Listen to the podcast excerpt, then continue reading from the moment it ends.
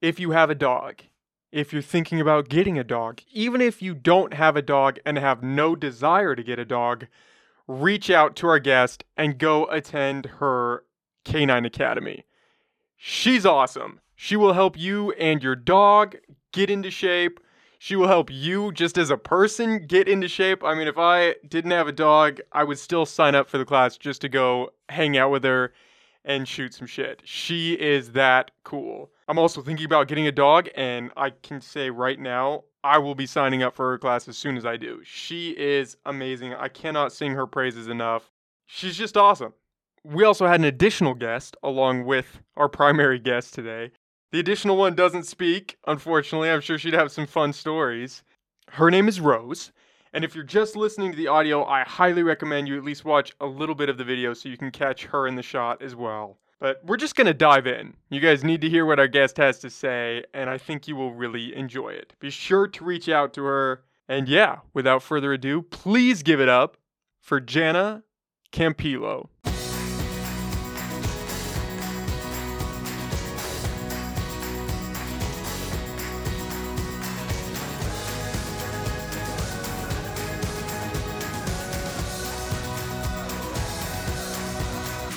Try to keep that Close. mic, yeah, semi close. So like here.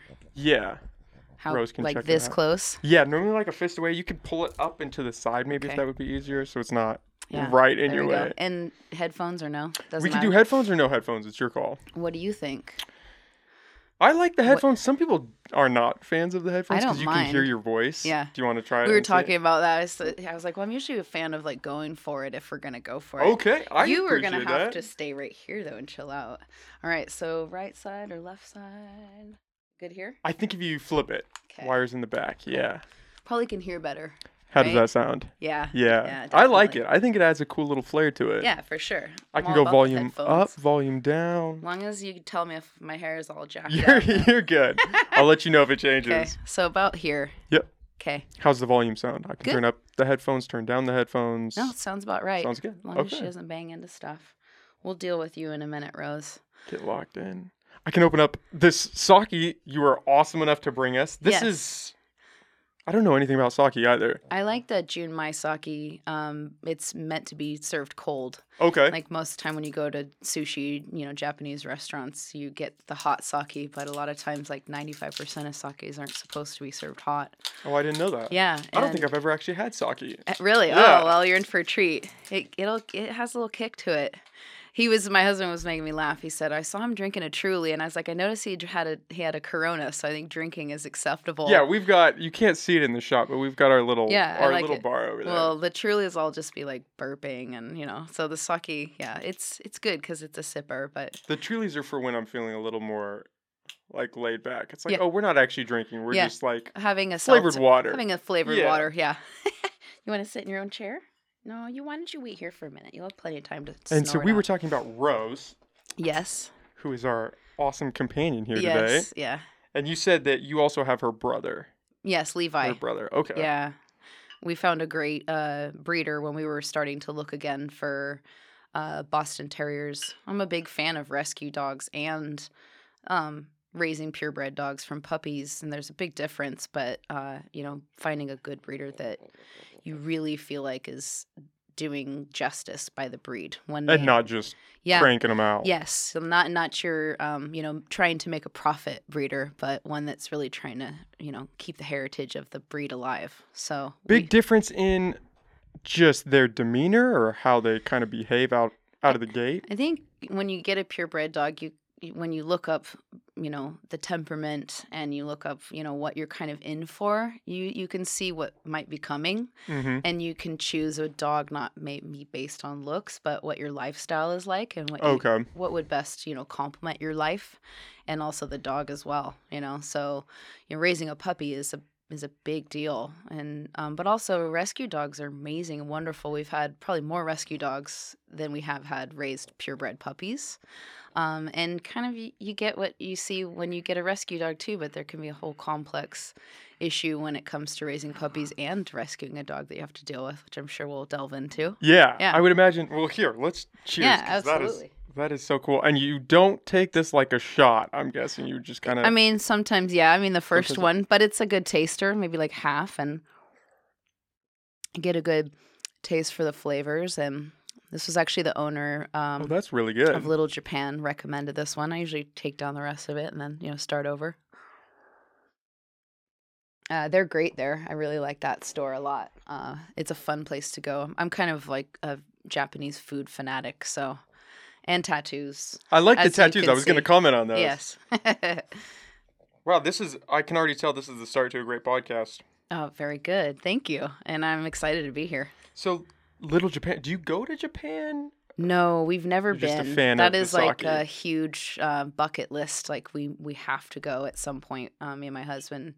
It's somewhere we've wanted to go for a long time, but um, just haven't had a chance to yet. Now it's more complicated than ever. With Yeah, The travel last- across the borders right now is Yeah, a little. it's complicated. Yeah, but we're hoping that that'll change. You know, we'll be able to have an easier time with that at some point. We'll we'll definitely get there for sure. Is that the first big trip you're planning after everything kind of eases up again? Maybe internationally, yes. Like we haven't been on a plane in a really long time, so we tend to, I hear the masks we tend- are off now. You don't have to wear them. which is a good thing. I'm Not a big fan of the masking. Yeah, right. Yeah, it's been difficult with uh, dog training, having to deal with masks.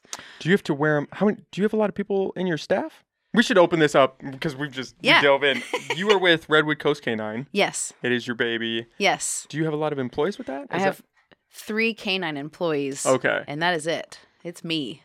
Um, obviously, I have a, a sidekick, my husband, who's very supportive, but it, it's me and my three dogs that we currently have that help me um, from a canine aspect. But yeah, it's a it's a one woman show. A lot of people assume that it might be a bigger thing because I do call it an academy, but it is definitely just me running the whole thing. So it's a lot. But I would imagine. I How many it. dogs do you normally have coming in? of a lot of dogs in my group classes. So I can be anywhere from, you know, maybe on a low end of 45 dogs per week up to 75, depending on how many classes I have running and how many private training students I'm working with. Uh, so it can be intense. Seventy-five per week is a that's a lot of dogs. It's a lot of humans too um, to work with and communicate with. Um, the- and they're probably harder to work with than the dogs, huh? generally, yes. Yeah. yeah. Funny how that works out. The dogs are easier to communicate with um, and to get to open up. You can see them and deal with them, I think, a little bit easier than you can with the humans sometimes. So, but dog training is usually essentially human training. So, really? yeah. In what way? Uh, if the person doesn't know how to, you know, react and deal with their dog and, you know, provide structure and discipline and boundaries for their dog and the needs that that particular dog or breed type or personality, you know, really needs, then uh, there can be a lot of problems that, that come up along the way in development or if they rescue an adult dog. And, you know, the balance is all about, you know, giving out resources uh, in a way that the dog can earn them. Because most dogs really don't want to just get a lot of love for free. They they really like to work. They have a working mindset, whether it's a hunting dog or a herding dog or just like these guys I like because they are they've been bred for a long time to be companions. And so they're really good at just being your sidekick. Uh, and so, yeah, I think a lot of people tend to choose a dog maybe based on looks without really delving into the temperament and what they might have to provide for the dog to keep them mentally sound. So, yeah. That's a big thing you hear with German shepherds, right? Is Yeah. those dogs require a lot of work. Yeah, and they're a really popular breed here in Humboldt County. Absolutely. Uh, and yeah, there's a lot of dogs like that. There there's the herding, the shepherd type, you know, mentality, but that particular breed is actually, you know, they're not very independent. They're kind of a little bit insecure and dependent upon their owner to give them uh, instruction and give them a job. So they're really kind of aching for that. So it takes a certain personality to have a really well balanced, mentally uh, shepherd type breed. So yeah, absolutely. You just have to supply a lot of discipline for that Yeah, breed in particular. I think so. You know, and every dog's different. So we've had a lot of pit bulls. Um, that's been one of our favorite breeds since we moved to Humboldt County. Uh, and every one that we've had has been a little bit different. Um, I would say all but one that we got as a puppy were rescues. Uh, I did some good time at Miranda's Rescue as a volunteer. So, and I also worked as a veterinary technician at Fortuna Vet for 15 years. Oh wow. Oh, so this is I mean opening your own academy was right up your alley. It was. It was kind of a shocking surprise when I got started, but um, you know, all the time spent working with dogs and people in a controlled setting, um, it kind of led up to this this whole training, you know, division of of the uh, the work being kind of a well suited thing. Rose, we're gonna move you on over to your own seat there. So yeah, uh, the work at Miranda's Rescue and the vet clinic, um, you know, created up to eight dogs at one point in our household that we had dealing with. Um, but we love them all. They're all very different, but you do get some breed specific traits and personalities that you know you're going to be kind of dealing with when you get a specific breed of dog. I don't think a lot of people know that, do they? I don't think that they necessarily look into it, or perhaps uh, they don't take the time to maybe really honestly look at this dog's going to need this, this, and this, but maybe more so, uh, this is dog's going to be really cool, or I love the way this dog looks. That's the big thing is Yeah, the look. the fat- Especially with huskies. It's always the look. the Huskies. I had a client just saying that two days ago about the Huskies being on TikTok and Instagram and all over the place, and you know they're howling and they're yelling and and all of that. And I mean they're they're a complex dog. They're beautiful dogs. I think that's a lot of the draw for for people is what a dog looks like. You know that can be the initial draw in, and sometimes it's hard to to steer away from wanting that dog if it doesn't necessarily fit your lifestyle. So that's where I can see a lot of clients really uh, struggling to have a well managed or well behaved dog. So When a lot of people come to you, is it right when they get the puppy or is it down the road when it starts getting a little more chaotic? it's a mix. So Okay. a lot of people, I think, they think I just do puppy classes and group classes, but 50% of my day is spent working with people with really intense issues with their dogs, you know, from aggression, biting, um, dog reactivity. I call it reactivity because not all dogs are actually aggressive towards other dogs, but the leash creates issues. And so, uh, my favorite favorite thing to do really is puppy preschool, which I just had a new group of human students last night. They're not allowed to bring their puppies the first night. Uh, so they come oh, because you're really just focusing on them. them yeah and they are re- that class is designed for puppies that aren't fully vaccinated yet so the big issue with with dogs um, the, the biggest concern with underage puppies is parvo virus um, but uh, the the dog's socialization window they say is roughly 1 to 13 weeks of age. And once it closes you miss out on a huge opportunity of socialization ability. They're like little sponges you know absorbing all of this information data and different things when they're young like that. But we're always taught um, to keep your puppy safe at home until they're fully vaccinated. And so a lot of people sadly miss out on the opportunity to maximize the social window so I, I created this class with my former bosses at Ferndale Fortuna Vet, and uh, we talked about how to make a safe environment for puppies to come if they're not fully vaccinated. So having an indoor location to train, uh, having the owners informed about parvo, and having the mandatory orientation where they don't bring the puppies, checking and monitoring the vaccine status of the puppy for parvo. It's really my main concern. I'm not worried about them getting rabies necessarily, things like that. But uh, and then also having the puppies come and learn how to be around other dogs right away. So we do off leash play. Uh, we do a lot of basic training cues.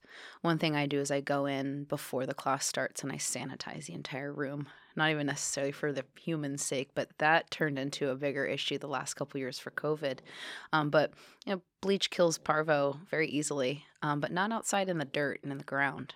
So I can have people carry their puppies into a room that I've cleaned, and as long as everybody's uh, kept their puppies safe outside of the classroom by keeping them from being in a public location, then they're perfectly safe from parvo. And what is parvo? Is that a dog to dog disease? It is. It it's dog to dog virus. Uh, it's been around a long time and it's really resilient in the dirt, in the ground. So it can live in the ground for up to six months. Is it Uh, like a fecal matter thing that It gets- is. Okay. That's like- the big one, right? I told people last night it's poop to mouth. Yeah. And puppies love to put dirt and grass and all kinds of things in their mouth. So uh, that's where the issue lies. But it's really, you know, it can't be passed on from humans to dogs or cats or birds. Uh, in your own yard and family members or friends' yards and places like that, if you carry your puppy places, they can't get it. It's when they're spending time outside in public locations. Uh, so that's when they're at risk for it. But once their series of vaccinations are over, you know, most dogs are pretty well covered. They do have to have boosters from time to time, but it, um, but those puppy boosters are the most important ones for that one. and is that life threatening, Parvo? Yeah, Okay. and spending all those years at the vet clinic, it's pretty tough to watch puppies have to fight that um, at the vet clinic, being on IVs, and it it attacks the digestive tract, and so they're pretty miserable, and they get dehydrated really quickly, and they can't keep food down, and uh, so that's you know it's pretty tough when they get it. You don't see it a lot as long as people. Um, are doing what they're supposed to and being cautious. What you do see more of is dogs being relinquished to shelters and being euthanized at adulthood because of behavior issues. So that's why I feel like the risk taken to do a, a class like that, you know, over parvo versus behavior issues down the road, there's a huge advantage to doing it and a big reason to make sure that you get your puppy out in a safe way as soon as possible. If you're going to choose a puppy, you need to hit the ground running right away. If you miss that 13 week window, is that is that kind of not necessarily a guarantee, but it starts edging more towards it being a violent dog? Not necessarily violent, but um, you know, even fearful dogs. So if a puppy comes to class and they're terrified of everybody else in the room and the other dogs, those are the ones that I, for me, are the most fun ones to to, to watch over the. It's a five week course, so they're there for four weeks, just an hour once a week. You can see these amazing transformations in like that really shy puppy. And then there's a person that shows up with a puppy they're like terrified of because they're a total maniac uh, and uh, they're just looking for somebody to help them wrangle their tiny beast before it gets too big. Uh, large breed dogs are really, really uh, attractive to people here in Humboldt. I see more of them than I do s- small breed dogs. I think part of that too, though, is people with small breed dogs tend to not feel the need or or urge to do training early because they're little. Um, Yeah, you feel like you can take it. yeah. If a pit bull goes sideways, it's a little more You're like, risky, but "Mm, yeah, definitely. yeah. Yeah. a York if a Yorkie is a little aggressive, it's like okay, just don't touch him. Yeah, you're like, him or the people just like, oh, pick him up. Yeah, If he's acting like a jerk, and you know, carry him off. Yeah, where you can't, put him in your purse and walk away. Like you can't do that with with a large breed dog. Yeah. But I sure love seeing small small dogs in classes too, because I feel like they definitely they need it just as much as any other dog for sure. Yeah. So Yeah. I'm gonna reach for my cup here. No, you're good. This is really good, actually. You like it? Yeah. Yeah. It's kind of nice and clean, little crisp. It's very refreshing too. Yes. And sake's just rice wine or rice. Essentially, yeah, right? fermented rice. Yeah. I mean, I'm not an expert again, All your trips to Japan, I was going to quiz you. right? Oh, I want to go so badly. Yes. My sister went when she was, I believe, in high school. She went with a group from the high school, and they went out there for, I believe, the summer Mhm. on like an exchange program. And then we had them come over, an exchange student come over from Japan and stay with us. Oh, that's interesting. yeah, it was a really cool cultural perspective of, Yeah, I oh, bet. this is completely different world for them. I haven't spent a lot of time with you know Japanese people in particular, but I think the obsession started when I was really young because my grandma went to Japan a couple of times when I was really really young, and so you know most of the things in her house were from Japan, and so everything I, I saw and she taught me about. She was a big fan of sake. uh, was about, all about Japan, and then me and my husband we have this picture.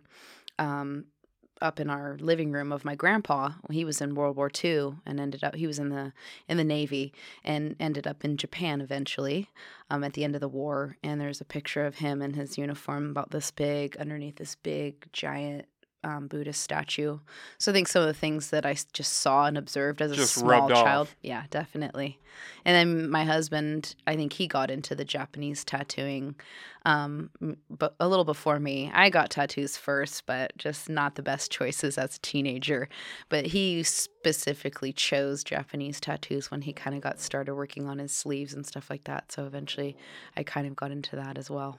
Is that a specific style like on your arm there? Is that It is would be a Japanese Kind of like the? Japanese style. Yeah, it's mostly um, one artist. He's Brian Kaneko, great guy. He's at True Nature Tattoo in Arcata. He's half Japanese. Um, he's kind of the guru of, I, I would say, of Japanese tattooing here in Humboldt County. Um, and, but it, it got started with him years ago, way up here with this with this little section of chrysanthemums, and it's just That morphed. is an awesome sleeve, by the way. morphed. Yes, this- yeah. I was able to finish it actually during COVID, which was really nice. Eventually, he was able to open his studio back up, and um, I had a a, a Japanese uh, artist come over, and he did a spot in his shop for a while several years ago, and that's where I got this first goldfish. And so he kind of posted that guy right there, and then Brian has filled the rest in. So it all it's very cohesive now Yeah. but at the time it was a lot of just little pieces, you know. So, yeah, we're big fans of tattoos for sure.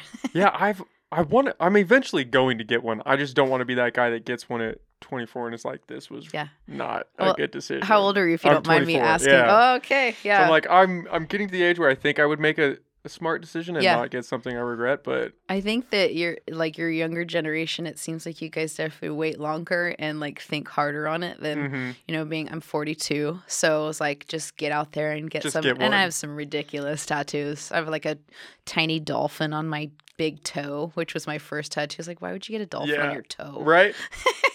but it was at the time it was fine i'm not big on like lasering them off or covering them up um my husband does have one cover up but it was to have a whole back piece so it was for good reason hmm um so yeah i mean i think being thoughtful about getting them if you want to make sure that you do it correctly is is smart it's wise sometimes people i think wait too long so And then you age out, and it's Yeah. like, what? Do you want to be 60 and get your first tattoo? yeah, your skin should be, you know, ready for it and you should be young enough too. But yeah, I mean, I think sometimes, yeah, I think it's smart to think it out too, you know, not just go for it.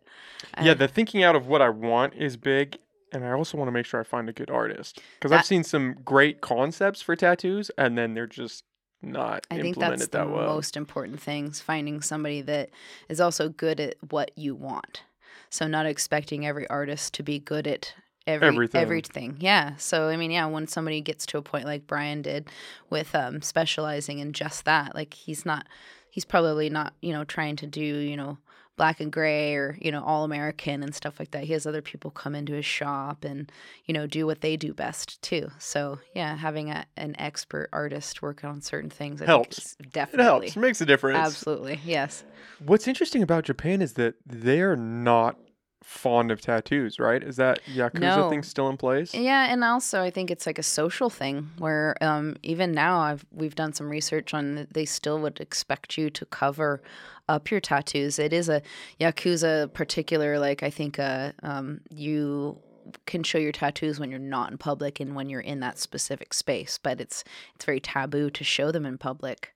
Which so is crazy it is. with how prominent they are all over the world now, Yeah. and just in culture in general. I mean, dating back, you have Buddhist monks that had tattoos. Like, Yeah. Bu- yeah, and I think I don't know if they're actually Buddhist. I threw that out there like I knew that, but well, I for mean, some monks, there's so many different categories of Buddhism too. You know, in different areas. We actually spent a little time like learning about Zen Buddhism and stuff like that. So I've learned about little different areas of, of Buddhism and all their different philosophies. But I think yeah, in Japan in general, they're very reserved culture, and so they're not.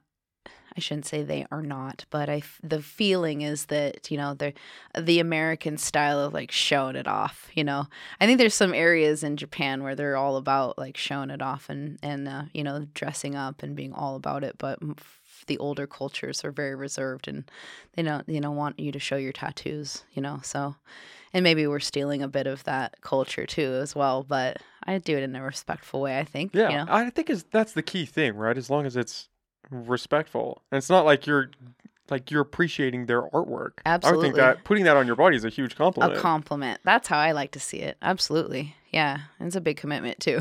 It's a lot of black. commitment. Yeah. but it looks good. I think that's the key thing is just getting artwork that you appreciate and then it also being visually appealing is like just a huge plus. Yeah, and it's a lot of it's a lot of commitment and time and work and I mean people say, "Oh, it doesn't hurt that bad." I'm like, Does it hurt a "Mm, lot?" It doesn't hurt a lot. It hurts though. Yeah. Like there you have to definitely find your your like time frame for being able to handle it and also a good artist knows too. So like for me, I'm like 3 hours, I'm good. And I'll, I'll come back and pay you for the next round in a month or six weeks when it's healed because I'm good after three hours. I think That's when- like your breaking point. Yeah. like, we could do a solid three, and then it starts getting yeah, dicey. the adrenaline starts to wear off. You take that first like bathroom break, and then you're like, "Whew, this, this yeah, is I- start- maybe I should go home now. it's starting to I think hurt. we're okay. Yeah, for sure.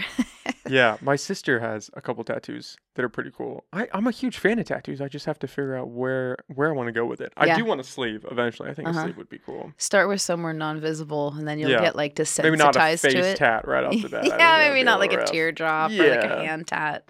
I'm big on like no hands or faces, necks, like just me personally. Is that just because you can cover it up if you want Yeah, to? yeah. I don't know. For me, I like I like the bodysuit style because you can like cover it up and it's kind of elusive that you can do that. And then um, I don't know. Everybody's different. Like uh, my tattoo artist has a beautiful like hand tattoo of a bird on his hand, and I think it's amazing. But for me, I just like the ability to be able to to cover it up when I want to or need to. You know, Do you have to cover it up a lot? Not really. Yeah. If I'll- I want to. Yeah, that's the key. You know, I think I see in the winter time, like when you were wearing long sleeve shirts and sweaters, and I'm with a group of people, and then all of a sudden it's like warmer out, and I'm wearing a t shirt. You could see some people being like, Whoa. "Whoa, holy!"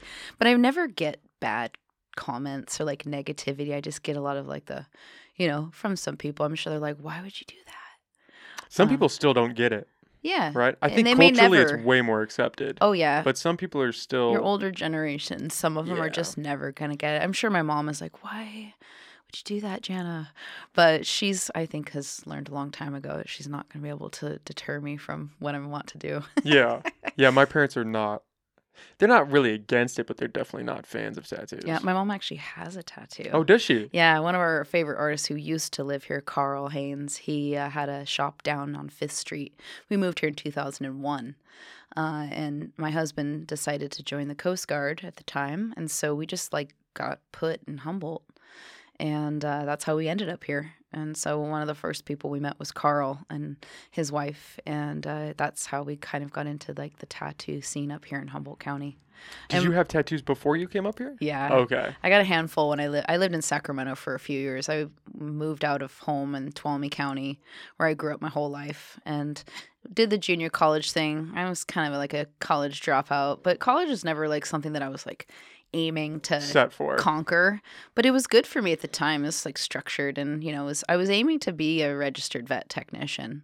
But when uh, you know me and Jason been together since '96.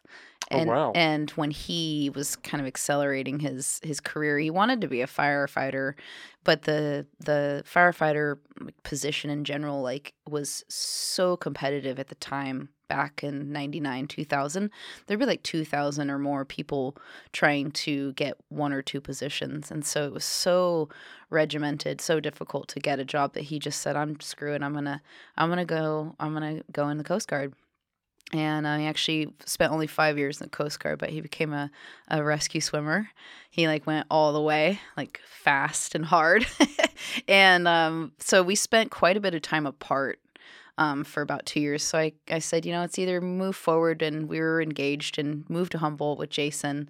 When I when I looked around a bit up here, being registered as a vet technician really wasn't a big deal. Like down in the Bay Area or Sacramento at the time, like a lot of places were looking for registered vet tech. There just wasn't the demand up here. There wasn't as much demand or desire or need. There's very few things that you can or can't do as an RVT versus just like a vet assistant or technician, uh, like intubating animals and doing placing splints, things like that. And so up here in Humboldt, people would just it wasn't as much of a big deal. It was like you could make a dollar, maybe two dollars more as an RVT. So instead of spending another year in SAC, you know, getting that degree, I just decided to move up here with him and got a great job. And I was there for 15 years. So was, to me, it was like worth it to Yeah, makes sense. to move forward. Yeah, 'cause we were in a pretty solid relationship for quite a long time. So that was for me at the time. It was obviously m- more important than staying in Sacramento and doing that. Yeah. So, and the dog training thing just kind of morphed over time. It was very strange, like how it started. My friend, who I actually worked with at a vet clinic in Elk Grove, she came up here just we had lunch one day uh, she was like an executive she probably will tell me i'm wrong when if she sees this but uh, her name's miranda and uh, we had lunch and she said you know um, i'm here because i'm you know executive like partner director with uh, petco and one of the stipulations for petco now is that every petco they're trying to aim for having two dog trainers. And she's like there's one there and we're looking for a second one. She's like why don't you why didn't you do it? And I was like, dog trainer? This sounds totally weird. I was like, I don't know why I would do that. It was like completely outlandish to me. You hadn't done anything prior to that. No, nothing at all. And she just kind of talked me into it. And I just thought, you know, I really wasn't very like happy or being f- feeling very fulfilled or driven at the vet clinic at the time. I was kind of like a lower end like assistant and it was a very small clinic at the time. It's changed now. Until now, there's a lot of employees there. It's grown a lot, but at the time, I thought, you know, I really do need something else to like drive me. I'm feeling kind of stagnant and I don't feel like I'm I'm doing the 9 to 5 and I'm tired and I'm Burn only out. I'm only 25 and I'm feeling burnt out and just kind of like so I thought why not? It's one day a week she said i'll actually come up here and like and i'll do like i'll mentor you from a distance. I'll do the mentoring like you know if you don't want to do it with the person that's there at the time. And i was like why not? Spend more time with my friend. And if it's an hour a week and i'm going to learn more about dogs all right fine. So she like really talked me into it. And it just grew and grew and grew and and uh, I, I, did one day a week and then turned into two days a week. And then after three years there I, I had kind of felt like i needed to cut the cord. So i did like a year kind of floundering on my own just like gathering people and like doing classes and things like that. And in 2011 was about the time well a little before that uh, dr ozanian and dr silver who er- owned ferndale vet they bought Fortuna Vet and they hired me on.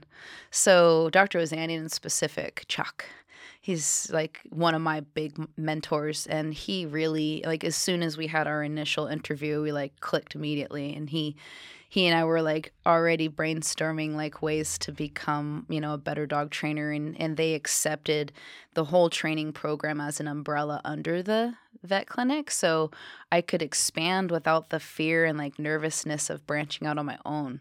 Cuz so, you were kind of working with them. Yeah, it was a collective, you know, they took a certain percent and I was able to to promote my business part-time and still be a full-time vet tech with them and it's a perfect avenue because you see dog people all day every day. And so yeah, your clientele's right in front of you. It is yeah. So i spent about five years the, the back and forth back and forth you know switching hats from tech to to dog trainer. And it like slowly got down to like i was working one day a week. And i i kept saying like to him like i just don't know. He's like you're just gonna have to like get the hell out of here. Like take a leap of faith and just go do it. And he was right because like 2016 i finally just like turned the business over into my name. I, I quit my job there. It was like really scary at the time, but um, I it just like blew up, and and I you know it hasn't been easy. It was not never a decision that I had thought I would ever make to like be a business owner. That was never in the cards.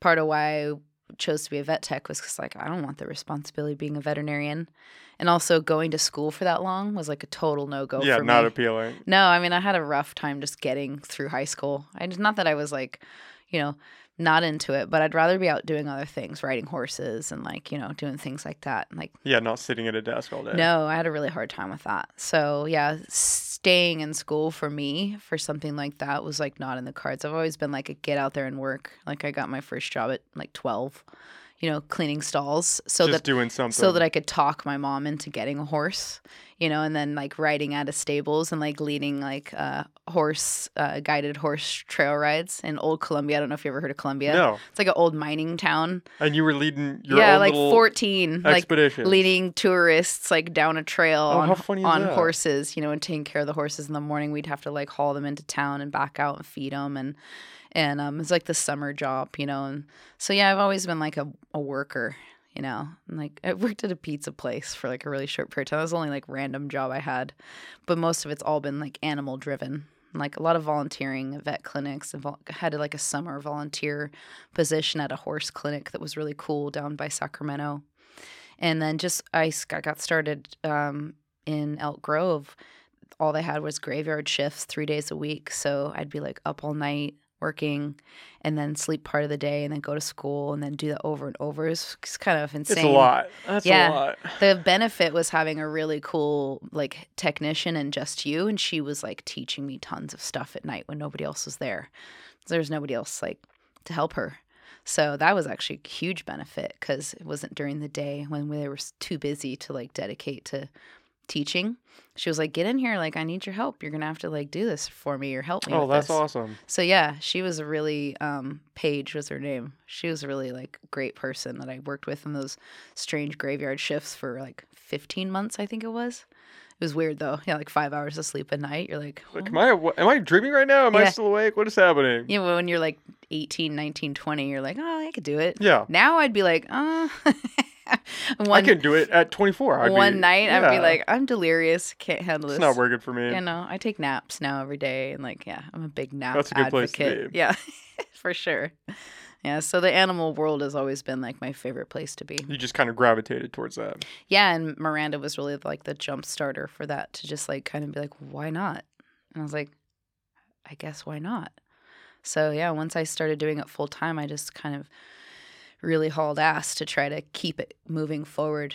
Uh, and that was in the beginning, it was really fun, like going everywhere. Part of my my goal was like see all corners of Humboldt, which is really interesting. I don't know how much you've like, I mean, like everywhere in Humboldt, pretty, you know, Alder Point Road and Kneeland, top of Kneeland, and you know Trinidad, and I did a hiking class for a long time too. That was a blast. I had adopted a dog, Daisy, who we still have, uh, and she was a total asshole basically and she the people basic there's a whole story behind her i don't know how much time we have no, you but- could yeah, go into it. uh daisy Daisy, what kind of dog was she? she's a pit okay. She's probably I say she's got a tenth of lab in her because she just has a little bit of a softer face and she sheds like crazy. Um, she's a cool story because it's just the there is a lot of positive aspects to the internet and networking, and there's a lot of negativity with the internet that I don't like. Um, and that's a lot of my business. I like it to be tangible and like in person with people because you know the internet can be a harsh world. People are very critical. Like In reference to your business or just It's just social media? everything social media yeah and i you know i've in the past i'll post this or that opinion or whatever about you know positive or negative things and you just like get backlash and this but and that but when you share like success stories and like you know things like that it feels good and so when Daisy first, I got this video from uh, a lady. Her name's Jenna Kilby. She uh, she had a rescue at her place for a while up in Mitchell Heights Road, and uh, she just sent me a video of Daisy, and she's like, "This is a little beyond my realm of comfort, and I don't know what to do. I brought this dog into the shelter, and um, it was a video of Daisy, and her kids were walking around the kennel where Daisy had been being kept for the first couple of days, and she was like "Ah," lunging and snapping and snarling at the kids, and I thought,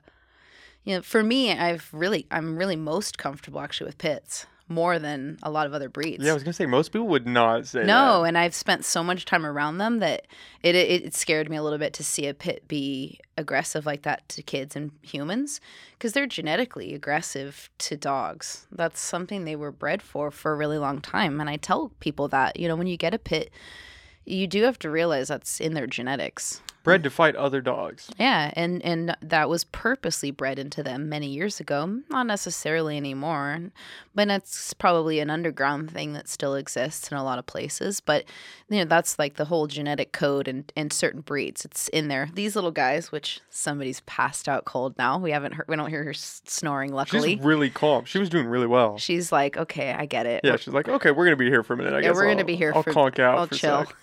but Boston's they tried back in like the ear- early 1890s. They say that the Boston Terrier is the first um, AKC um, like notif- noticed breed.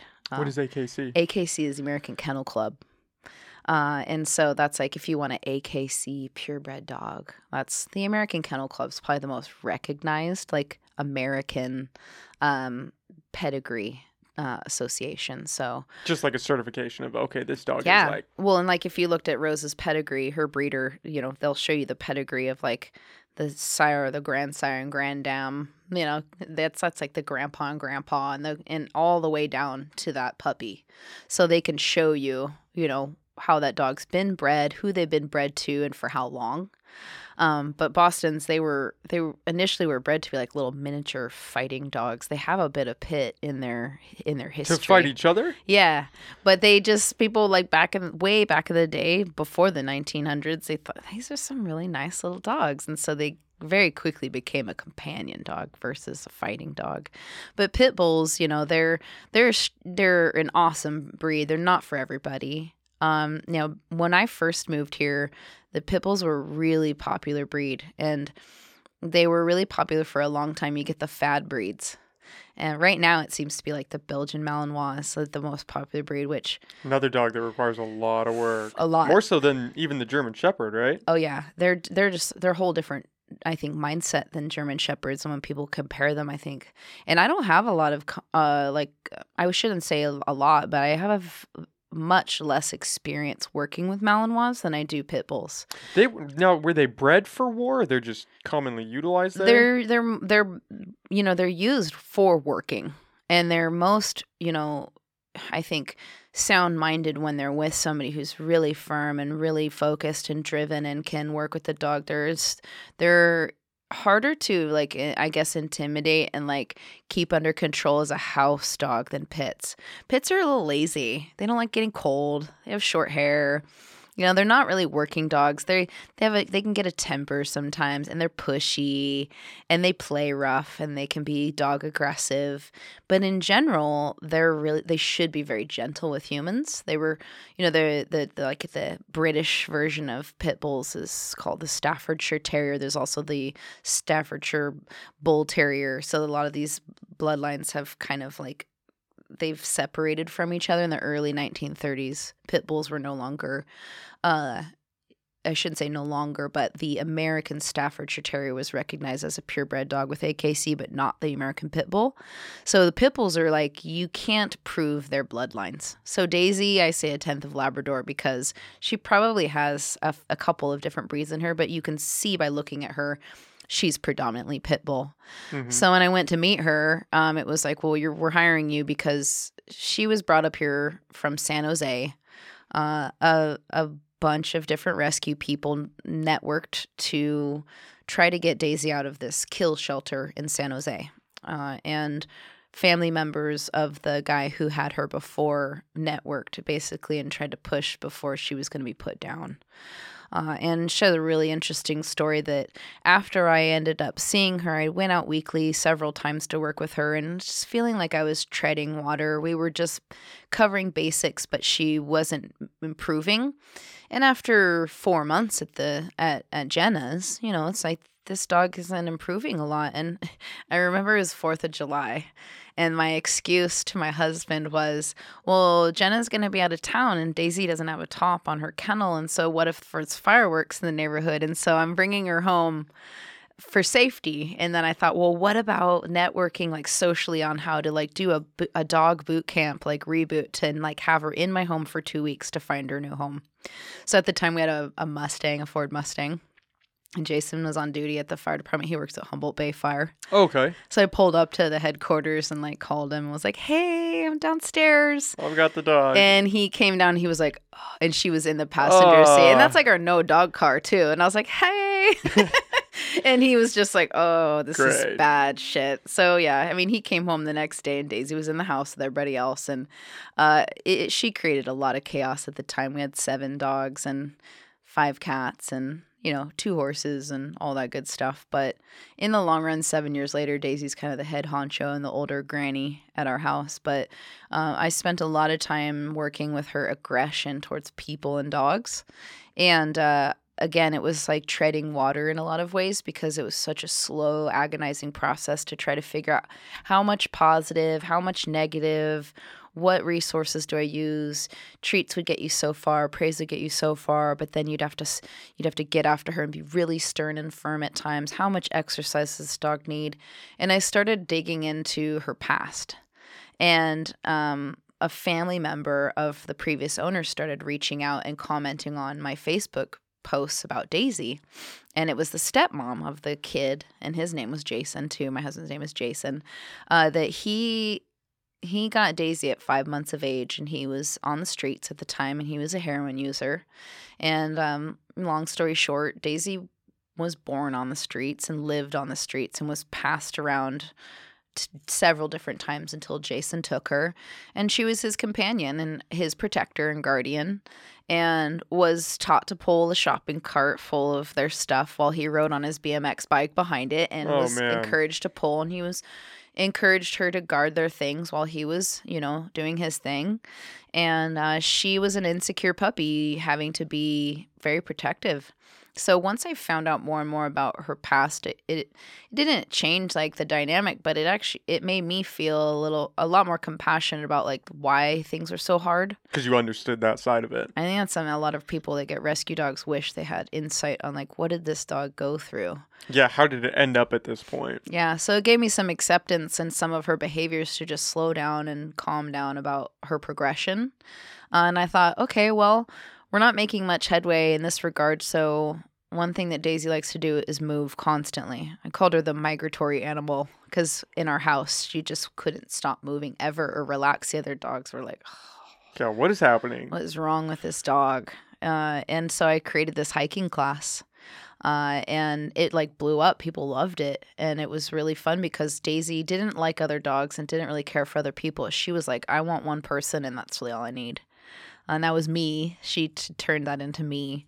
And so part of like our beginning stages together in the first few years were going around every week and hiking different trails with people and it got more and more like interesting and fun and all the places we go we use like hiking humboldt books i don't remember the author's name but he has a couple of them and they're fantastic books and i would take people on these hikes from like uh king salmon and we would follow the railroad tracks along the um, along the the bay north to the Hikshari' trail and back like seven eight miles Oh, whoa. And just bring your dog. Yeah, And we're going to go. bring your dog they you know they're going to learn cues and, and things along the way and we're to hike and we're to work their little butts off and that oh, was so you're training the dogs as you're hiking. oh for sure Oh, okay. I thought Yeah. it was just a like a bonding experience. of, It's oh, like we're gonna go hike. i'm telling you what to do while you're hiking behind me yeah. and my dog's the biggest jerk in the group so she's you know you want your dog to be a good example that's like what rose and levi are really great at because they're very calm but i raised them from puppies and was able to mold them and like you know utilize that puppyhood to to make them calm dogs but i didn't have that with daisy so she was a i think a really great thing for a lot of people to see like okay my dog doesn't have to be perfect my dog might not be suited for every situation um, but I could go hiking with my dog, and if Janet can do it with Daisy, then maybe I can do There's it still with, hope. with them, with Yeah. her. Yeah, and a lot of dogs I think are just lacking um, exercise, so that was a big a lot of people are lacking exercise. Yes, yeah. Yeah. COVID definitely created a lot of those problems for me. I was like the COVID twenty pounds. Yeah, and- right? Yeah. Well, you're just locked up in your house. What are you going to do? You might Yeah. as well start eating. Yeah, I like got really, really frustrated when COVID hit because it was like I was in the middle of a bunch of training classes. I have the, I'm really blessed to have the Fortuna Veterans Building.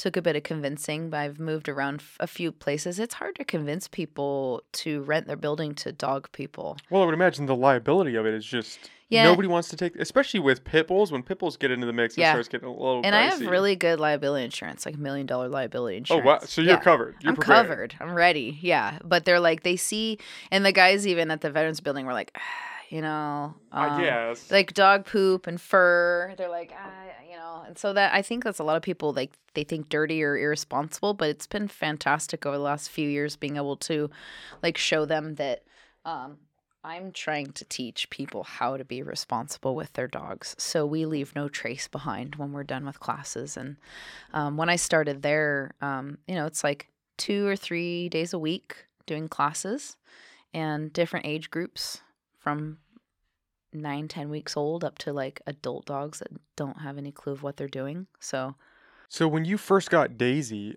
were you kind of hesitant towards how she'd react to Jason, especially after learning about how she was protective of the other Jason? yeah, I would imagine if she latches onto you and then Yeah. views everybody else as okay, Oh, definitely. this is my person. I need to protect them from everybody else. Yeah, and he came home off duty, and we still talk about it, and laugh about it because he like he basically just walked in the door, and she like went to jump up on him, and he just jiu- we called it jiu the jujitsu. He just jujitsued her like off her feet and on the floor, and she kind of went like, Swept her. and that was like it. Like you know, it wasn't like a mean like I'm trying to beat you or hurt you, but he just like instinctively was like no. And she, from then on, I mean, she adores him. She absolutely loves him. Um, but I think it was necessary for her and just his instinctive move. He's been around dogs for a really long time, too. So it's like, and we also spent many years rescuing adult pit bulls. I'd just bring them home and they'd have all these random issues. So he was just like, nope, Yeah, wasn't like he's trying to do the alpha rollover and all that crap that people a lot of people like you know promote and i'm not really a fan of that like holding a dog down on their back Is that like the dominating aspect of you have Yeah. to be the alpha yeah the which house? there's so many other ways to be dominant and i don't even like using that word because you kind of have to be cautious actually we watched this podcast recently by uh mike tyson have you ever watched his podcast Yeah, what hotboxing with yeah, Mike hot Tyson? boxing. Yeah. Yeah, um, and he, it's one with Cesar Millan, and I like was a huge fan of Cesar Millan. And he got a lot of backlash from dog trainers, and like as I came up and and started doing more training more full time, I was kind of like on the fence. And I thought, oh yeah, his his shows are really entertaining and. He has a lot of really good things to say, but there are some aspects to it that might have given people the wrong impression, and people kind of glom onto certain things and run with it. And he was saying in this podcast, hopefully you'll watch it now because it's I'll, really cool. I'll have to check it They out. actually went to his ranch in Mexico and like had the podcast there at Cesar Millan's like dog facility. He's not the guy that has that giant pit bull, is he? I'm not They sure. call it like Tank. Have you seen that dog? no, Oh my well.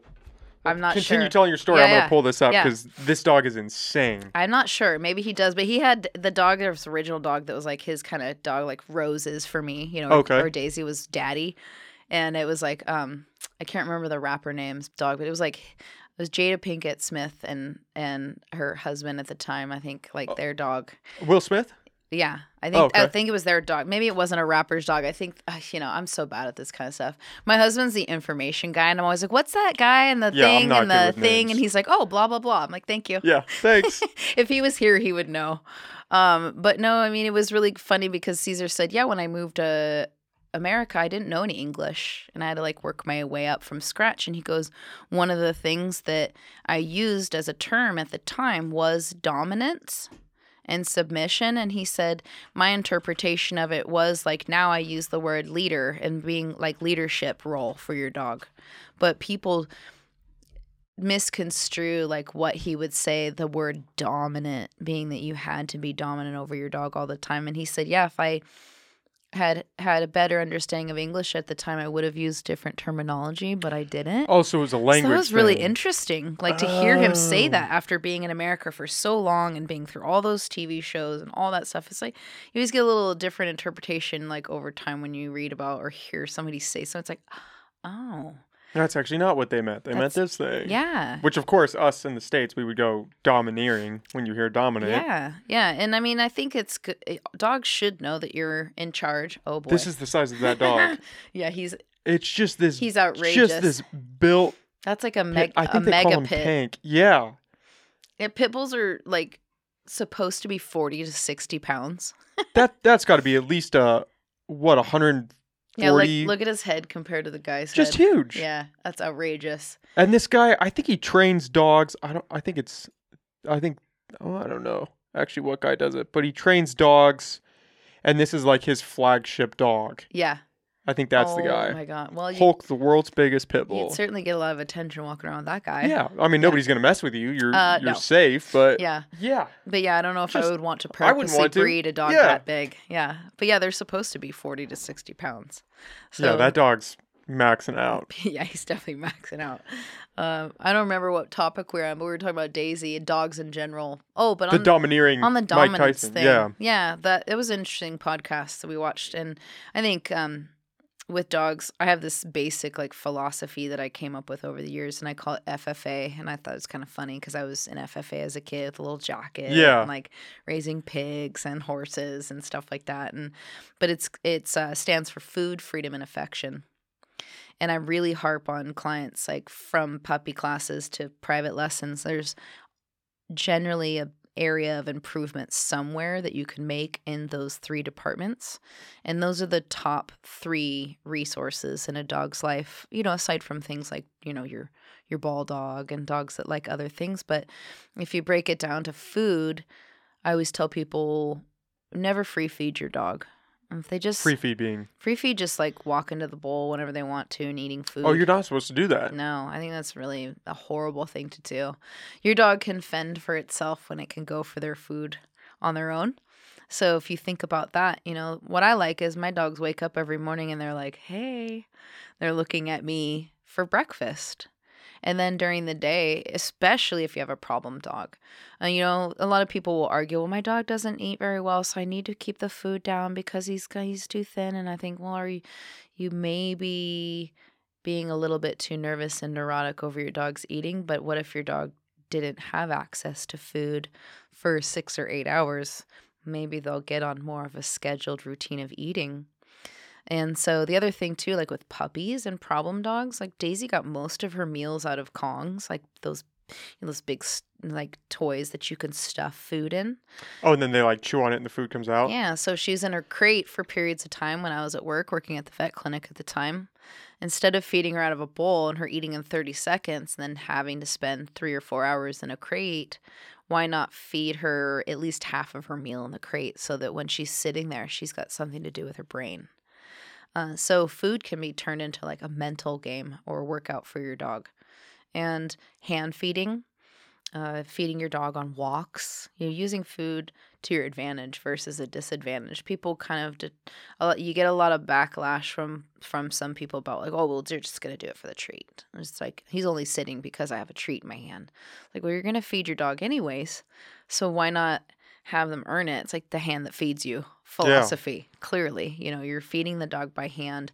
The dog needs you, and they have to do this, this, and this to get it. And I think a lot of dogs they bark, dig, fence fight, destroy the house. Um, they're hyper because they're bored. So why not like deter the boredom by doing more work with their brain with the food to hunt for food? And most dogs are supposed to hunt and, and look for food, and so they're just when the food bowl's left down, that's a huge disadvantage to the owner. And uh, we can get into like feeding your dog real food thing too. That's another topic. I'm big on like my dog's got a little bit of bone broth, which I make myself from, you know, food that chicken that I get from like the local farm, Shakefork Farm. And um, I, I love the whole local support thing. I'm like huge on that because that's really how my business thrives. So I really love supporting other local people. Um, I love the Shakefork Farm; they're fantastic. So, I put their little anything that's left over, vegetables or like chicken bones and things from our meals. I put it in the slow cooker and make bone broth, and I like boil them sweet potatoes. We have chickens, so I found out last year when I started seeing a naturopathic doctor that I was allergic to eggs, and I thought, oh shit. So no more eggs for me. So I hard boil eggs and scramble eggs for the dogs. Obviously, my husband gets the eggs too. Um, but the but the having food be more of a ritual and a something that they earn instead of just this constant supply. Yeah, constant supply, and then also just the the boredom of dry kibble. Because kibble, like you hear from, I don't know where this came from, but I think it started coming back when commercial dog food started coming out in I think, don't quote me on this, but around the 1950s or 60s. So if you think about how long dogs have been domesticated for, say about 15,000 years. But dog food's only been around since about 1950 something or 1960 something. That's a long period of time that dogs have been just getting human food and scraps. So when you hear no human food, you know, don't feed your dog human food, this doesn't make any sense to me at all.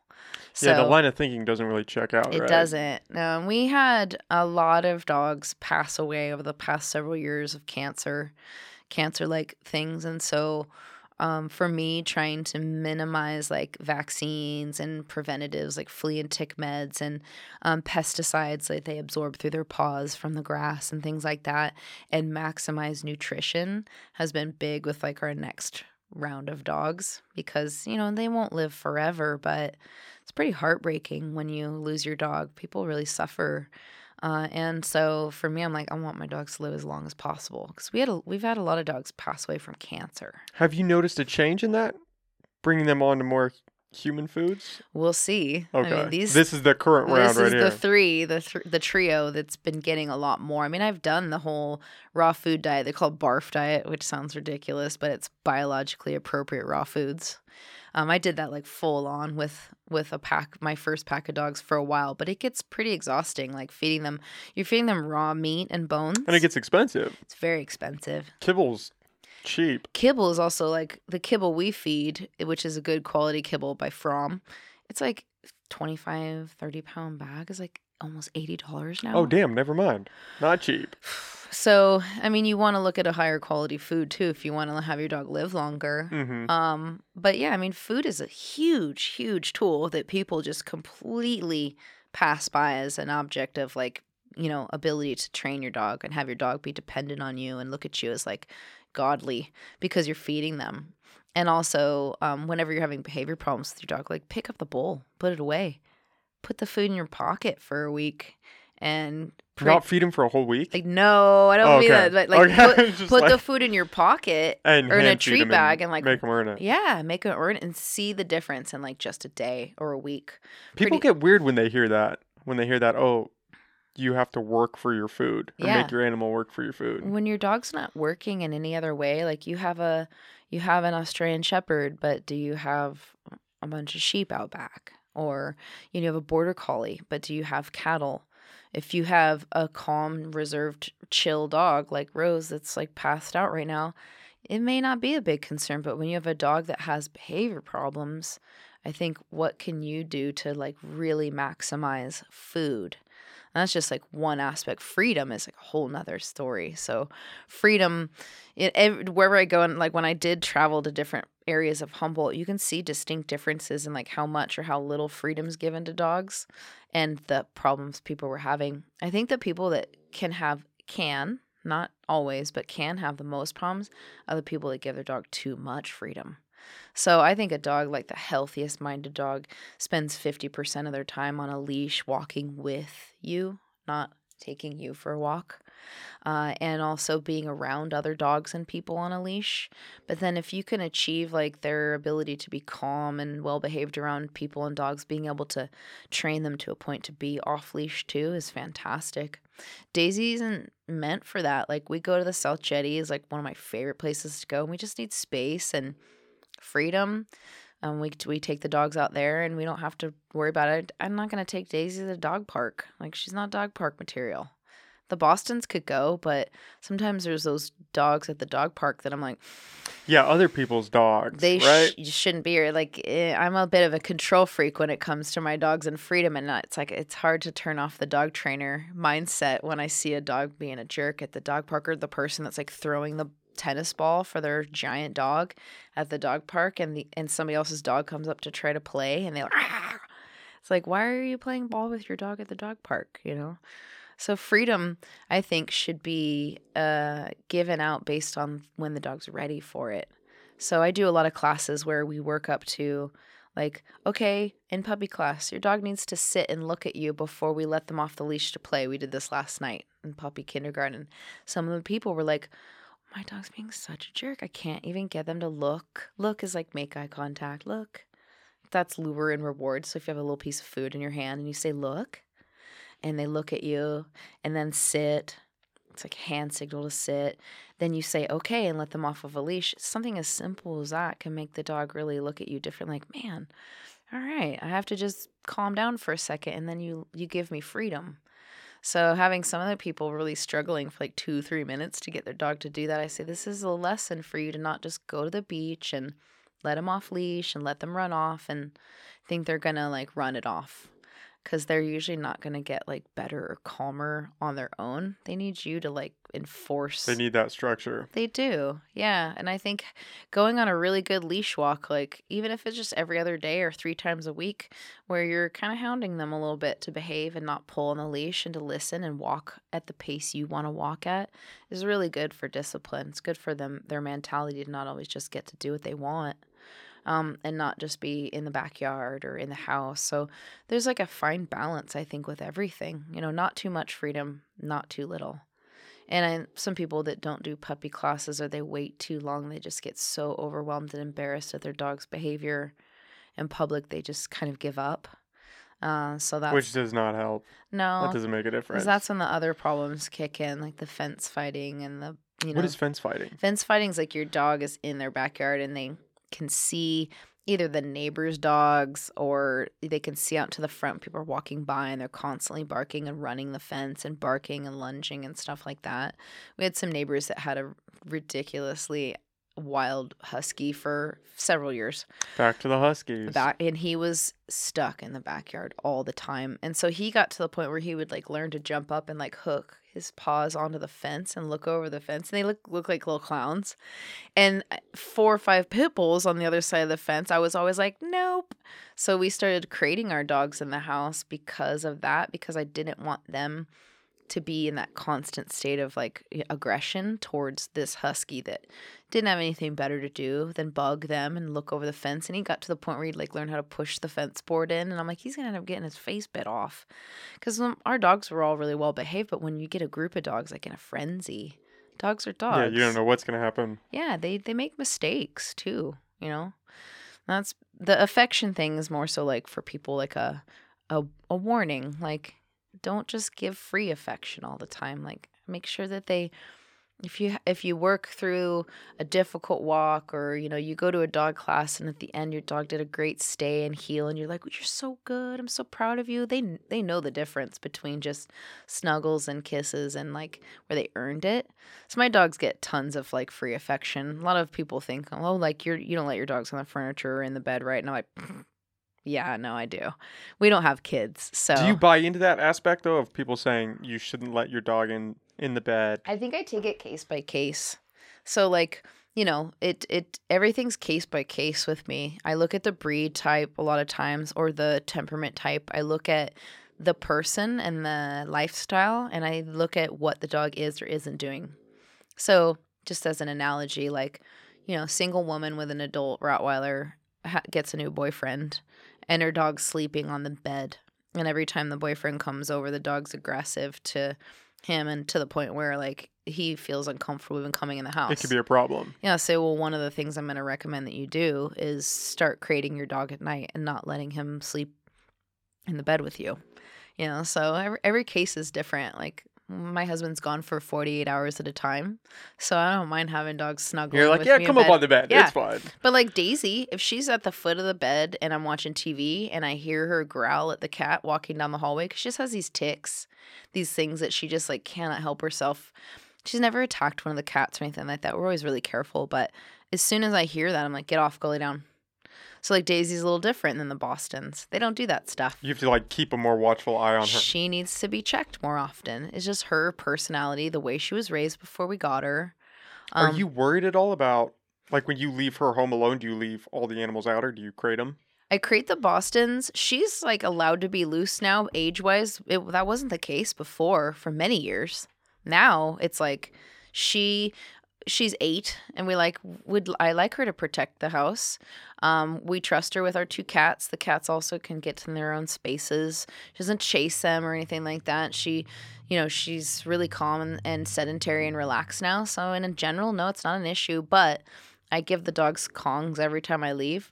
Our first to keep them busy. our first dog Spike we got when we first moved here, he had horrible separation anxiety and he would take it out on our stuff. So like one of the worst things but kind of the funniest was like a book on tape that he had like taken out of the house and through the dog door and it like ended oh no! it ended up like through the entire backyard and then back in the house. I mean, he he would go after things that smelled like us and that were ours and you know, probably most of the damage he did in the first 5 minutes because he was so stressed out and anxious about being left alone.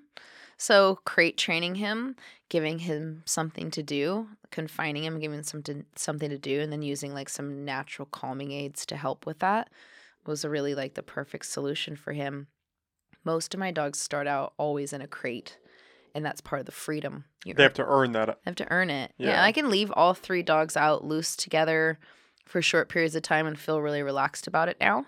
Levi's like two and a half. He's kind of a little stinker. Not in a bad way, but he's a little pusher. Like he bugs the girls. Where I think they just like go to sleep where he's like, Hey, what are you doing? What are you doing? Let me sniff you. Let me bug yeah, you. instigates. So yeah, if I have the two Bostons in their crates and Daisy and they all get their Kongs, it's like a peaceful atmosphere when I leave. And so I feel relaxed leaving. A lot of owners when they leave their house, they're like anxious too. So I just tell people if you're not feeling relaxed, your dog's gonna pick up on that really, really easily. So figure out a routine that works that makes you leave relaxed because your dog will be more relaxed. So human anxiety has like spiked too majorly in the last couple of years. I'm seeing a lot of the aftermath of that now. Like I've been more busy than ever and it's the worst part of my job is not having anybody to like answer any phone calls or emails. So that's like the one complaint I get from people is like I've tried to email you, I've tried to call you. Like I don't even have my voicemail set to take messages right now. That's how Swamped you guys are. yeah. And so it's like, yeah, I can't have Rose like pick up emails for me. You Be know? helpful if she could. It would be freaking awesome. And I've had help before and assistance before and like but I don't know, there's something that's I just something in my instincts say like don't don't let it grow beyond like what you enjoy and what you want to do. Like I think a lot of people you can like your business can blow up and it's amazing, but I see all these different people and like big or small here and there that you see a lot of people that like almost regret like um, letting the franchise or like you know having multiple restaurants or like getting employees so that you can do more dog classes or see more clients or this and that. You kind of like lose control of of why you started doing it kind of like the one woman show i do get a lot of stress from not being able to see as many people as i'd like like thinking about doing this podcast and stuff i'm like maybe this is like a little window of opening like to maybe start trying to do more online because I'm very old school. Like I feel like my grandpa, how he would be if they're like when people would ask me to do Zoom, I was like, oh, yeah, I'm not. How do you I'm not doing that. Yeah, and I still am kind of like that. I'm not very like technologically inclined. And I do like the like um I don't know, like I said the tangibility of like being like in front of somebody and having that like personal experience with somebody and or a group of people of dogs, which I think is really special. I don't like the idea of like being so big that you're detached from people. Yeah, then you're outsourcing the training, and Yeah. you don't even meet half the people that Yeah. Yeah. bringing dogs in. which I'd rather for me it's more about like quality versus quantity. I'm not I'm not I didn't get into dog training to like be rich, you know. I did it to like enjoy it and feel really good about like being never being an educator and a teacher was never something I thought I would be, but I'm like, wow, this is really happening. so I think I just get so much more enjoyability out of it by just having it just be like that, you know. Um COVID made things really difficult because even just when I was able to get back into the building and train people indoors and get my puppy classes going again where I needed like indoor space and not dirt so I could sanitize the room and all of that last year and making everybody wear masks and all of that um was difficult. It's hard to communicate and like read people. and get a feel for somebody when half their face is It's covered. It's really hard. Yeah, and I found myself not able to like remember people um and not really connect with people as easily. And also I think people having a difficult time like being able to speak to their dog and having their dog see their face and what they're expressing. There's like I'm a very like get in your face kind of like let me help you with your puppy and so for me I was like supposed to keep my distance. We're all supposed to wear masks. I can't breathe. You know? kind of a lot. Yeah, and some people, you know, are very stressed out about it. I think I've seen a lot of people that have like a lot of residual like social anxiety from from this too. Mm, I like it when people tell me that that's like what's going on for them so I can try to help them and encourage them. I do a lot of my training outdoors. Um, one of the things that Chuck, my- the doctor that I mentioned, that um, when COVID hit, he and his wife like welcomed me to use their property out in Ferndale. Oh, that's cool. It like kept the business alive.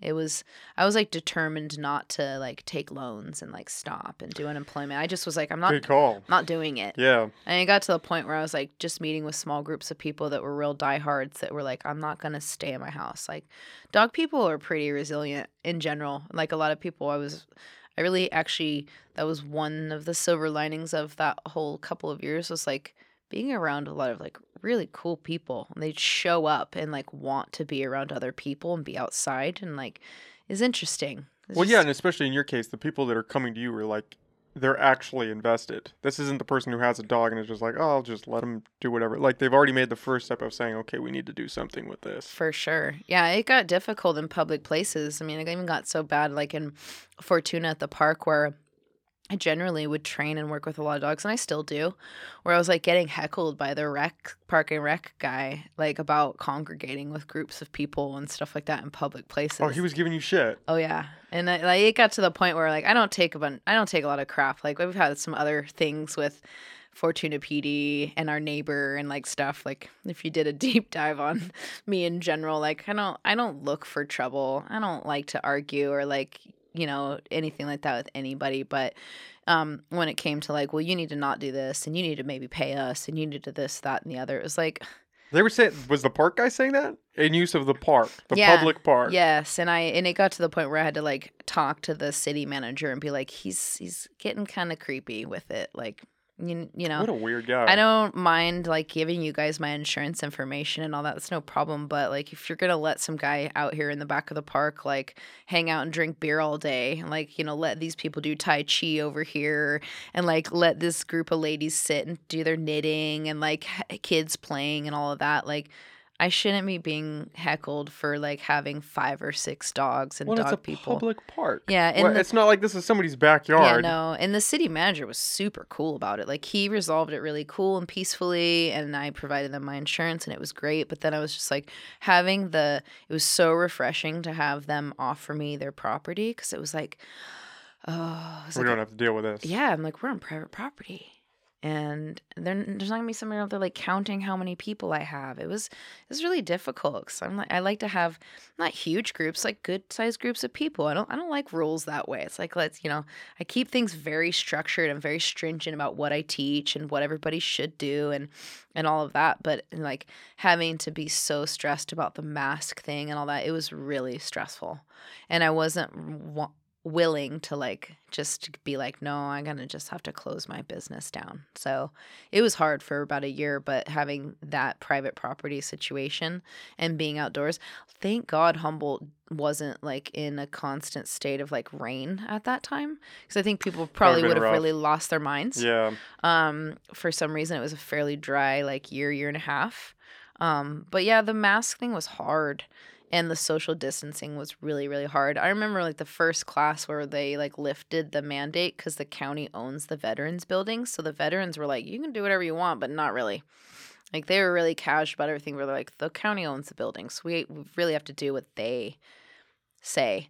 And so i mean like pretty much everybody but like maybe one or two people was like like taking the masks off and throwing them away and like being like super stoked about it i'm not saying like the masks are a bad thing or they don't work and i, I just want people to do what they want to do i still have people that come to classes and wear masks that's totally fine with me i don't mind that at all Yeah, if you want to, this the key thing is if if you want to. if you want to the fact that we're forcing people to do these things Yeah. is yeah i remember kind like of problematic. when it first started and like having to i remember one time like being in arcata and like they i went to walk in the store and i was like just being like totally like what? And they're like no you need to get over there. Like having to stand in line and with a mask on outside like six feet apart on a little like square and like wait i just felt so degraded and like this is so horrible for human beings. Like this just seems really bad like to me like from a standpoint of like so much disconnection from humans to each other like feel like that was really hard on everybody I think it fucked a lot of people up. big I think a lot of people are still dealing with the added anxiety, the added stress, absolutely just the lack of of human interaction, lack of being able to see people's faces. I I think it messed a lot of people up. yeah it's hard to read people and it's hard also like just you know when i there's times when i would be walking down the street after the mask lifted and i remember this sweet little adorable little old lady and i'm walking by her and she like shrunk away from me just to get by me on the sidewalk and it just made me so sad That's not a healthy attitude. No, because I'm like a, I'm like you know I don't go around hugging everybody, Yeah. but I'm like I'm a I'm a hugger and I want to like get down in there in your dog's face and having to be like hesitant and like ask people if it's okay to get in their bubble and stuff. You know, it's like it was that was the harder part um, for me for dog training. It was a challenge. I mean, it, everything teaches you skills if you embrace it and try to work with it. So there was some really positive aspects to it. It was like a challenging mentally, like to work with humans. Um, now I'm seeing what the difficulty of it is like the aftermath of people relying on their dogs for emotional support to the point where their dogs are starting to do weird stuff like without bringing up specific cases obviously like the client Yeah, you don't have to say names. patient But privilege weird stuff. What weird stuff like losing it eventually and like biting their owner like randomly out of nowhere for n- no reason and you think that's or- just the stress from the owner? yeah, I think that you know when I'm like digging and asking all the FFA questions and like trying to figure out like why the heck is this dog doing this all of a sudden? Or like psychosomatic like licking or chewing on their foot. Or like yeah, all of a sudden this dog who's like a breed type or temperament type of dog that would never dream of being aggressive suddenly turning on their owner or turning on other members of the family or other dogs or cats or something like that or killing an animal. You know, um, I've kind of started seeing these connections to maybe these dogs are being asked too much of on an emotional level. Like, uh, for example, I'm good at like exam- live examples. Like, I have epilepsy. I, I actually like had my first seizure when I turned 30, just out of nowhere Oh wow. It was so late. way late and it just and long story short it turned out to be it's a hormonally based like um, epilepsy that happens i don't have like the it's very well managed in general but i have like these partial complex like waking seizures when um, i have hormonal changes throughout the month and um, for example like rose when I'm I'll have a bad day or two like once or twice a month where I'm just even though I'm on medication for it and I'm like really high active person and it's taken a long time to get used to the seizure medicine. I don't I don't like it. Does it mess with you? yeah, it just for it changes your mood, it makes you tired. It's just the whole thing in general was like hard to wrap my mind around as an adult being like what the fuck is this? Especially it's like having lived your life to 30, 30. without yeah. having that and then and even worse like i'm was you know i'm my husband was more like traumatized and by it than me he's the one that had to witness like my first like tonic clonic seizure which i've only had you know four or five in 12 years so but the waking seizures to me i'm aware of those. What is the waking that's Waking- where you're awakened yeah i'm having it they have it like the neurologist would constantly correct me it's like je, jamais vu is like the opposite of deja vu. So like it's a 60 second blip like if i wasn't on medication um when it first started after i had that one seizure i it was like maybe two years went by so they tried to get me on medication i was like nah it's one seizure i'm not i'm not gonna go down that road yet okay licky pants you might getting some background noise with your foot licking. She's like, whatever, Okay, lady. I'm just upset I'm not the focus right like, now. jeez. uh, but yeah, I was like, uh, I would start feeling this kind of like euphoric feeling for a second, like almost like, oh, you could feel it come on. yeah, like you're almost like you're getting high, like you're like, oh, and then you're like, oh, Problem. yeah, it'd be like 10 seconds of like, oh, this is not nice. And then you're like, oh no, this is not nice. And like, jamais vu is like when you, you're in a familiar place, but it feels unfamiliar. It's really strange because I'll be like, I'm in my kitchen and I'll like talk myself through it. Like I'm in my kitchen, but you kind of feel like you're in like a dream or like you're in some somewhere totally like unfamiliar to you, even though you're you're right where you're supposed to be or where you're familiar. So I'd have a lot of experiences like that for a while where I was just like too stubborn to like go back to the doctor. I was like, yeah, it's fine. But then I was like, eh, it's getting kind of weird. I need to like go back. And eventually, like four and a half, five years went by, and I finally got like legitimate uh, EEG readings.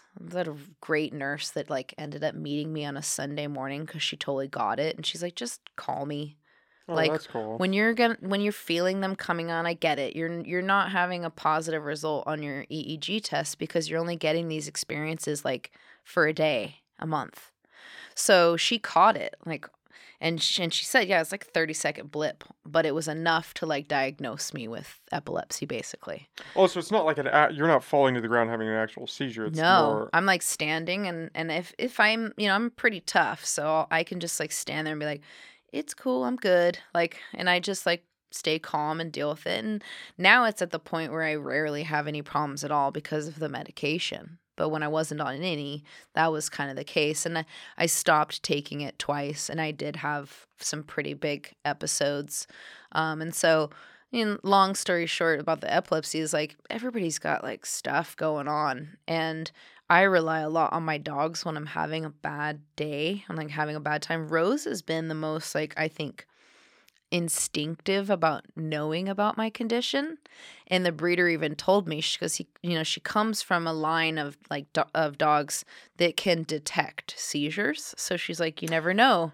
Keep your eyes peeled. She just bred into her. and she's like it, it might be subtle or it might be obvious but keep your eyes peeled because it might it might happen.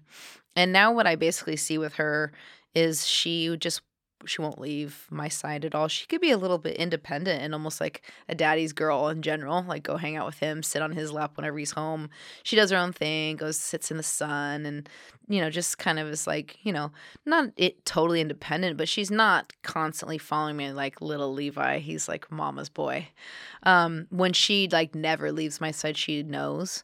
But after a couple of days it's like i just kind of know because it's in me i guess as a dog trainer to be like i need her to i need to give her time off like she's getting almost a little too stressed i guess for me it's i spend more time around dogs than i do humans so i can like see it in their face or in their eyes like the last time a few months ago you just see her being like and i was like I need to go to work without you today. I need to go to the barn and see my horse without you. I need to go do this and like Give him some space. yeah, and I almost need to be like, you're fine, go lay down. Like you almost feel a little bit mean, but you're not being mean to be like, no, you're fine, go. You know, or put her in her crate with a Kong, you know, or make make them do their own thing and be like, I, don't need your support anymore. It's okay. It's like some dogs need you to like tell them to back off because they won't stop. Yeah, it's almost like she's wound up watching after you, and it's like, okay, your shift's done. Like, Yeah. you, you Yeah, put in the work. We exactly, can. your we can take shift's done. Yeah. You see that with protection dogs when people don't shut their brain off like from being protective. They're like out in the yard all day when they're gone at work and then in the house and they're sleeping at night. They you know, come to find after some digging, the dog's like pacing in the house during the night or they're like out in the front room staring out the window or barking at every little thing. It's like this dog's not sleeping. This dog's not relaxed like ever. So you even though you think it might be cruel putting your dog in a crate or like not even just a crate being the solution, but like turning off their brain and redirecting their focus and removing them from that protectiveness or that emotional support or whatever it is that they're getting an overdose of is like really needs to be done and, and at a certain point you need to just be aware of the fact that they're they're not getting any time off Yeah. They're on edge 24 7. and dogs will turn anything into like work, you know. And so the emotional support thing I think has been big with a lot of adult dogs I've been seeing more recently that I'm like, you know, people are just totally perplexed by why their dog is doing a certain thing. And you have to I find myself being like more of a counselor to humans and I think a lot of people show up not knowing what to expect or they think my focus is going to be on the dog and then I start turning the focus to them and They're like, oh, I did not sign up for that. yeah, some people are like all on board and like I get it, and they like sign up for more. Other people are like never hear from them again, and I always try to be gentle but firm. Um, but yeah, I try not to like sugarcoat things when I see something. I'll I don't always nail it. I'm sure there's plenty of people out there like "Ah, I don't care for Jan or whatever, but um, I really do care a lot about what I do, and I think like working with the dogs and the humans at the same time, like Is important. very important because I think a lot of what the dogs do is a direct cause of, of what we do. And I don't think some people would like that, that magnifying glass being turned on them, right? Yeah, then no, it goes from the dog being the problem to, oh, it might be actually you triggering your dog. Absolutely. And then they're doing this thing. yeah, and it's gotten to a point where I've, sadly, you know, as but not sadly necessarily. It's it's gotten to a point where um, I'm so busy and see so many people like raising your rates and like having less time and like screening people and kind of seeing it before it comes about. It's like I, I really want to work with people that are like Invested. Yeah, a hundred percent. Like a lot of people are like, do you do board and train? I'm like, no, you know, I don't want or have the time or the employees or the capacity to take your dog in my home. A lot of board and train places, um, to me that's like a red flag. Not all of them. There's so many professional, amazing places that'll take your dog uh, and help you in the end when you come back to pick them up to, like, you know, t- train you to train your dog. But a lot of places that do board and train, when you come back to pick up your dog, the dog will revert right back to the way things were with you before or pretty shortly after because of how you are. So they will mirror what the human does. I get that all the time with people that I'll just take the dog's leash and they immediately are different. And some people are like, what the hell? I'll meet them for like a dog that's aggressive or pulling on the leash and they're like, dude, I've never seen my dog act like this before. This is weird. And they're Different like, energy. they're almost pissed. They're like, he's not showing you what he's normally yeah, like. he's not this is messing really up. He's not doing pissing what he me was off. supposed to do. yeah, I'm like, well, maybe he's showing me a lot, but it's not necessarily them. And they're kind of like, huh? I'm like, it's hard to, it's hard to like, sh- to like softly tell people like sometimes. hey, we need to work on your behavior. Yeah. And then we'll focus on the dog. yeah, and a lot of times that takes like multiple sessions or like an investment in time and interest. My favorite like situations with people are the people that I work with a lot and like ongoing. And it doesn't even have to be that often. Like if a lady I work with, um, she wouldn't mind me plugging her dog's name is Corn Chip. Corn chip. Corn Chip. Nice name. One of the most like random but awesome names. yeah, right? I see her like once a month or every other month, but we've been working together for like two years. Just once a month is like a refresher for Yeah. her and the dog? Okay. She'll just like contact me and be like, Can you get me in next month? She's like very reasonable. She'll be like, He's just being an ass again. Like he needs Jana. Like he, and I do. Like I'm just being lazy or I'm this or that or we just need to move forward. We're stuck. And um, it's amazing the difference that we've seen in two years of not even just like needing him to come and stay with me or, you know, having to drill her have her come to classes every week, but she puts in the work. Like she fully takes in what I say and like really takes it to heart and puts it in the work. And I can tell because when the dog comes back, it's like I can tell when somebody's been putting in the work and when they haven't. Um, and when somebody, even if like six months go by and they're like, I'm sorry, I just like, I think a lot of people get embarrassed or like they're bummed at themselves for not following through. So that might be why I don't hear back from them. But I'm always like, my door is open. I know I'm busy, but We can make it work. yeah, I won't be mad at you. Yeah. Like if you drop the ball and you did not follow through, I'm not going to be mad at you. Like I'm always here to help you get back on track if you want. So yeah, humans can be tougher than dogs to work with in a lot of ways. It'd be really easy to just like have people drop off their dog and be like, "Sweet, bye," because that it seems takes like that's it lacks something, right? I feel like half of Oh, dog huge. training is you training your dog. It's more than half. Yeah. Yeah, that's why I devote um, probably like 75% of my time to offering the group classes versus the private lessons. Private lessons are, you know, having epilepsy is a bit of a challenge because, you know, my my brain is functioning great, but it's like it gets tired.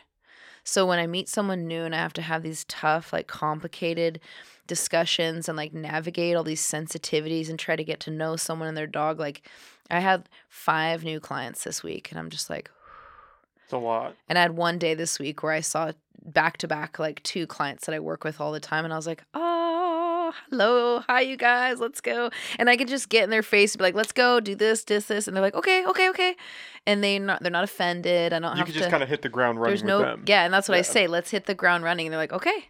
So yeah, it's like refreshing when you can work with somebody ongoing and like you know be able to just hit the ground running. Where you do, I feel like sometimes people get might get disappointed because they feel like they should see there should be more progress or more done. But I like to really focus on a little bit in the first session, like kid gloves sometimes have to be put on because I don't want to offend the person, and my goal is to like have that dog um, bond with me if we're going to have a relationship.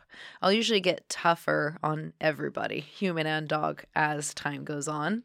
But I don't want to just like hit the ground running when I meet someone new. I think, especially after COVID, we're all a little less resilient.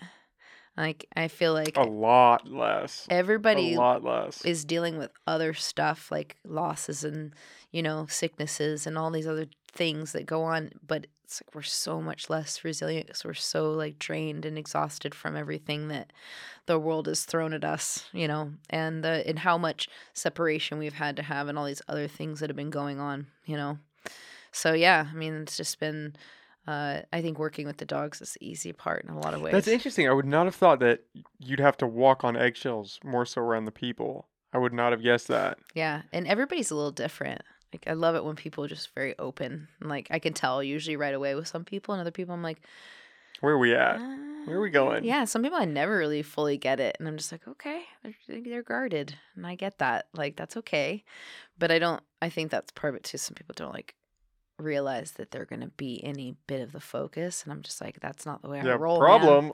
Yeah, I don't roll like that. Like I'm gonna, I'm gonna, I'm gonna need you to be invested, and if they're not, then I'd rather, you know, honestly move on to somebody. Again, it's not about the money. It's like, just about that you have to be invested. Yeah, It's like- like, you you have to want to be better in some regard, Yeah. right? It's not just about your dog getting better. It's like we're gonna work through this Totally. together as a team. yeah, I want them to be like one of the team members, and I, and that's what That's I, a good pr- approach to have, right? Absolutely, because I, I, I'm not to take your dog home at the end of the day, like you are.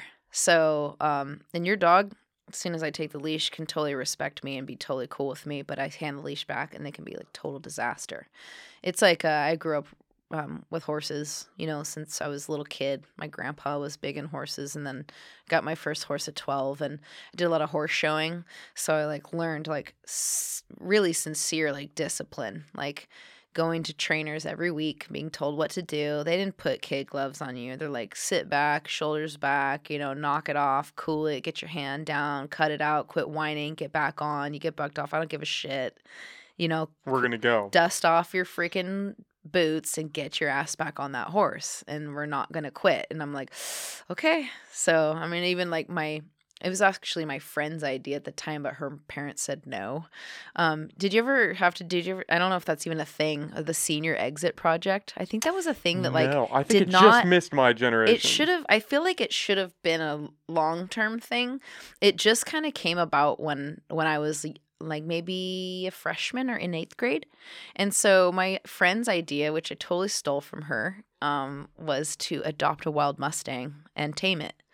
And so This was just her. She just had this idea out of the blue. yeah, as we were horse chicks, oh, Okay. and she's like, "Dude, a wild Mustang's a We could handle that. hundred bucks," and I was like, Was it really a hundred dollars? Yeah, and I don't think it's a whole lot more than that now. Wow. Uh, and so I was like, let's do it together. And we're like, hell yeah, dude, we're doing it. And um, yeah, her parents like, no.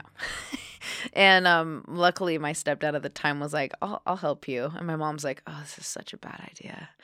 But um, I we went to an auction, BLM auction, and picked out Izzy and and took him home. He was freaking wild. He's two, and um, it took me first you do like a research study on like whatever topic it was. So I like t- I researched and like discussed and put this paper out about like you know how wild mustangs came about. Like mostly you know all horse no horses actually like were native to america. They were all brought over on ships.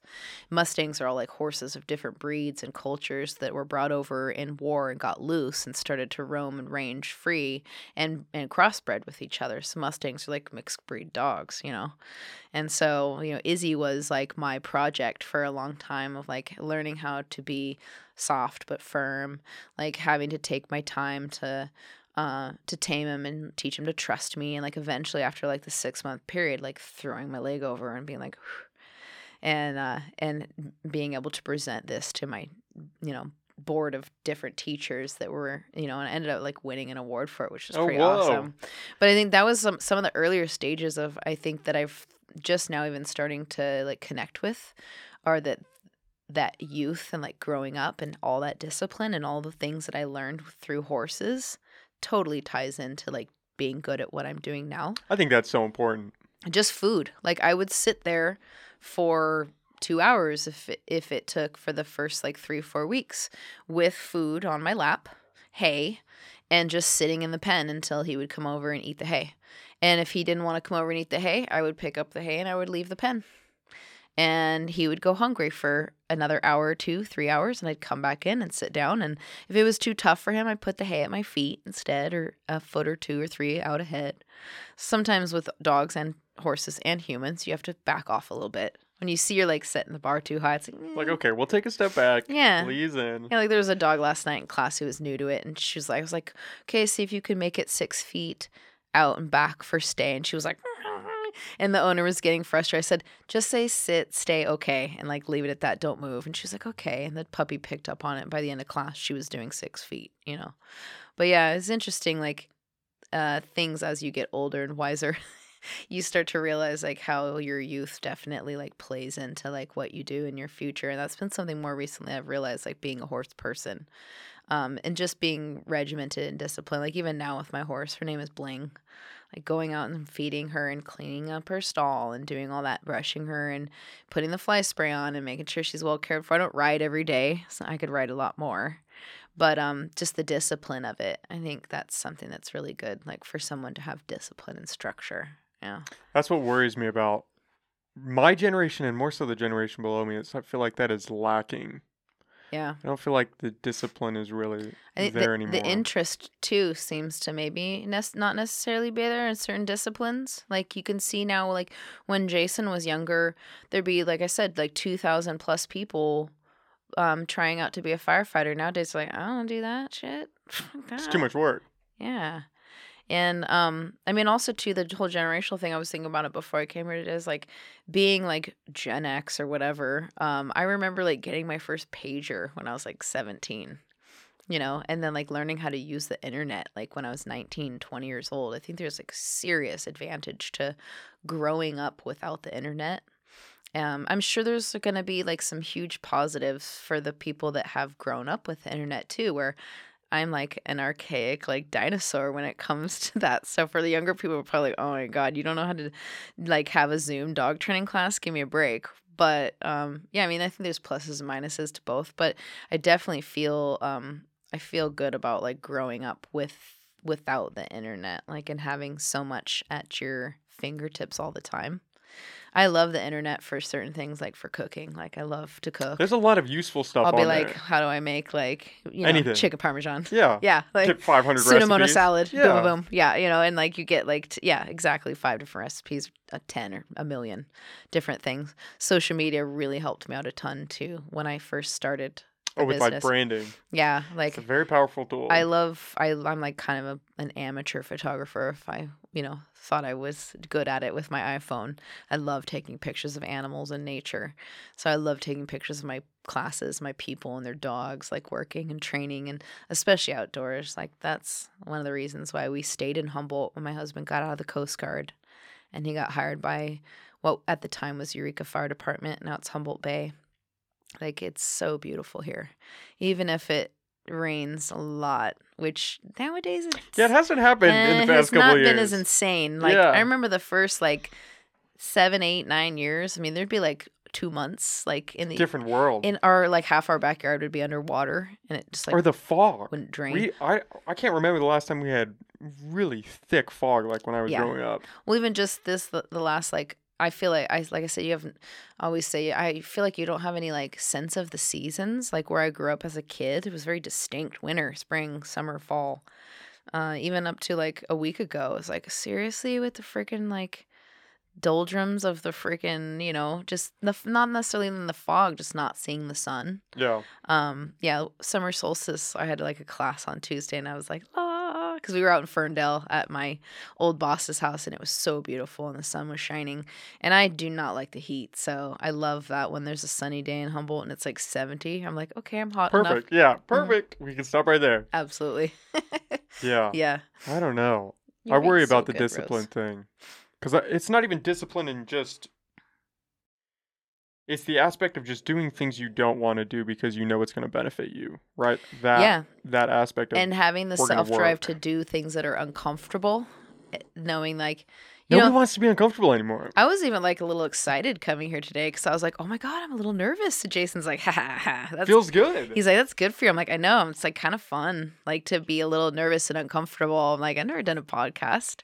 It's like when you emailed me, I was like, this is really interesting. It's funny how things are like kind of universal because we we'd been watching podcasts, which um one of my younger friends, she's like really into big, big into podcasts. I'm like, I don't get. I don't get it. I'm more like a music person, like Mhm. listen to music, you know. Um, but then we started like watching like he, Joe Rogan, like you know Mike Tyson, some of these other ones, and and then we went to this thing that was a little out of our like realm of comfort too. It was like a benefit dinner, and it was all for like the Sunrise Rotary at a, for for Fortuna, okay. and um, it was just, and I think there was like the one tie-in I could see was like someone that worked for Tri Counties Bank, maybe like you'd interviewed or knew. I wasn't even sure like how you, But it was literally like the next day. I was like, oh, we'll go to this dinner. It'll be like a little uncomfortable, but it's for a good cause. And you know, you're around people you don't necessarily like have a lot in common with. But it was super fun.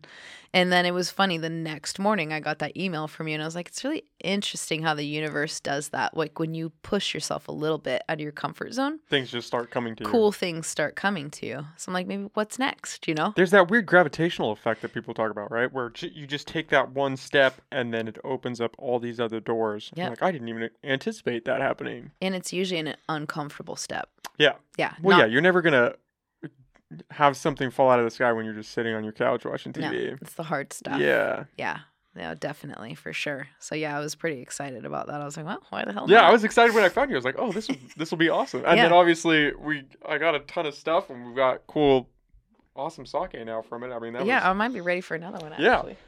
I just I think I think that in more ways than one we are a lot like dogs in the sense that we need that structure and that's something that people today are really lacking is they they don't have the discipline and nobody's going to stand over you and say no this is what we're doing you're Yeah. going to get up you're going to go for a run the physical requirement especially i think Yeah. people are are way lower than we should be with our physicality Yeah. and just general exercise just going for a walk at the end of the mm-hmm. day just doing something that like you can take a breath with and say you okay have to I- make yourself. yeah and Yeah. people don't like to do that No, and I, uh, we, and it was actually my husband's idea, got a Nordic track last year because I'm just like, this is ridiculous. Like, I feel like a fatso, and I'm like, covid was rough covid was was rough I ate and drank my way, like I said, through COVID, like for comfort. I didn't, I didn't lack in like the motivation, like pushing through hard stuff work wise, but like just being like stressed out, coming home and just like making food and like drinking some beers or Because having what else some could you do? wine. They or, like- shut down the gyms. That's what Yeah. pissed me off. Is they closed the gym. I'm not a big was- gym person. Oh, I love the gym. I The gym don't- is my. I when I when I work out, my face gets like as red as a tomato and it's not pretty. It's always been the case when I get overheated. So I love the Nordic track because I'm like in my home and no one has to see my red face. Is the Nordic track? That's a treadmill. it's I have we have the elliptical. oh the elliptical. Okay. It's like the super fancy model.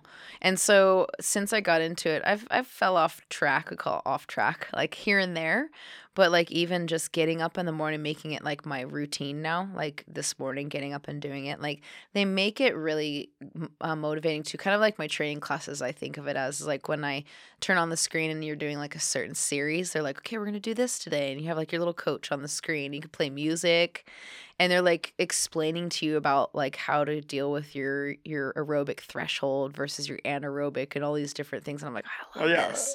And today's hiking day like today was like um what what would you not interval runs i hate interval runs. Oh that's like torture where you have to like go super hard for a jog minutes then yeah, super then hard. I'm just like back. i'm going to die or barf. Yeah.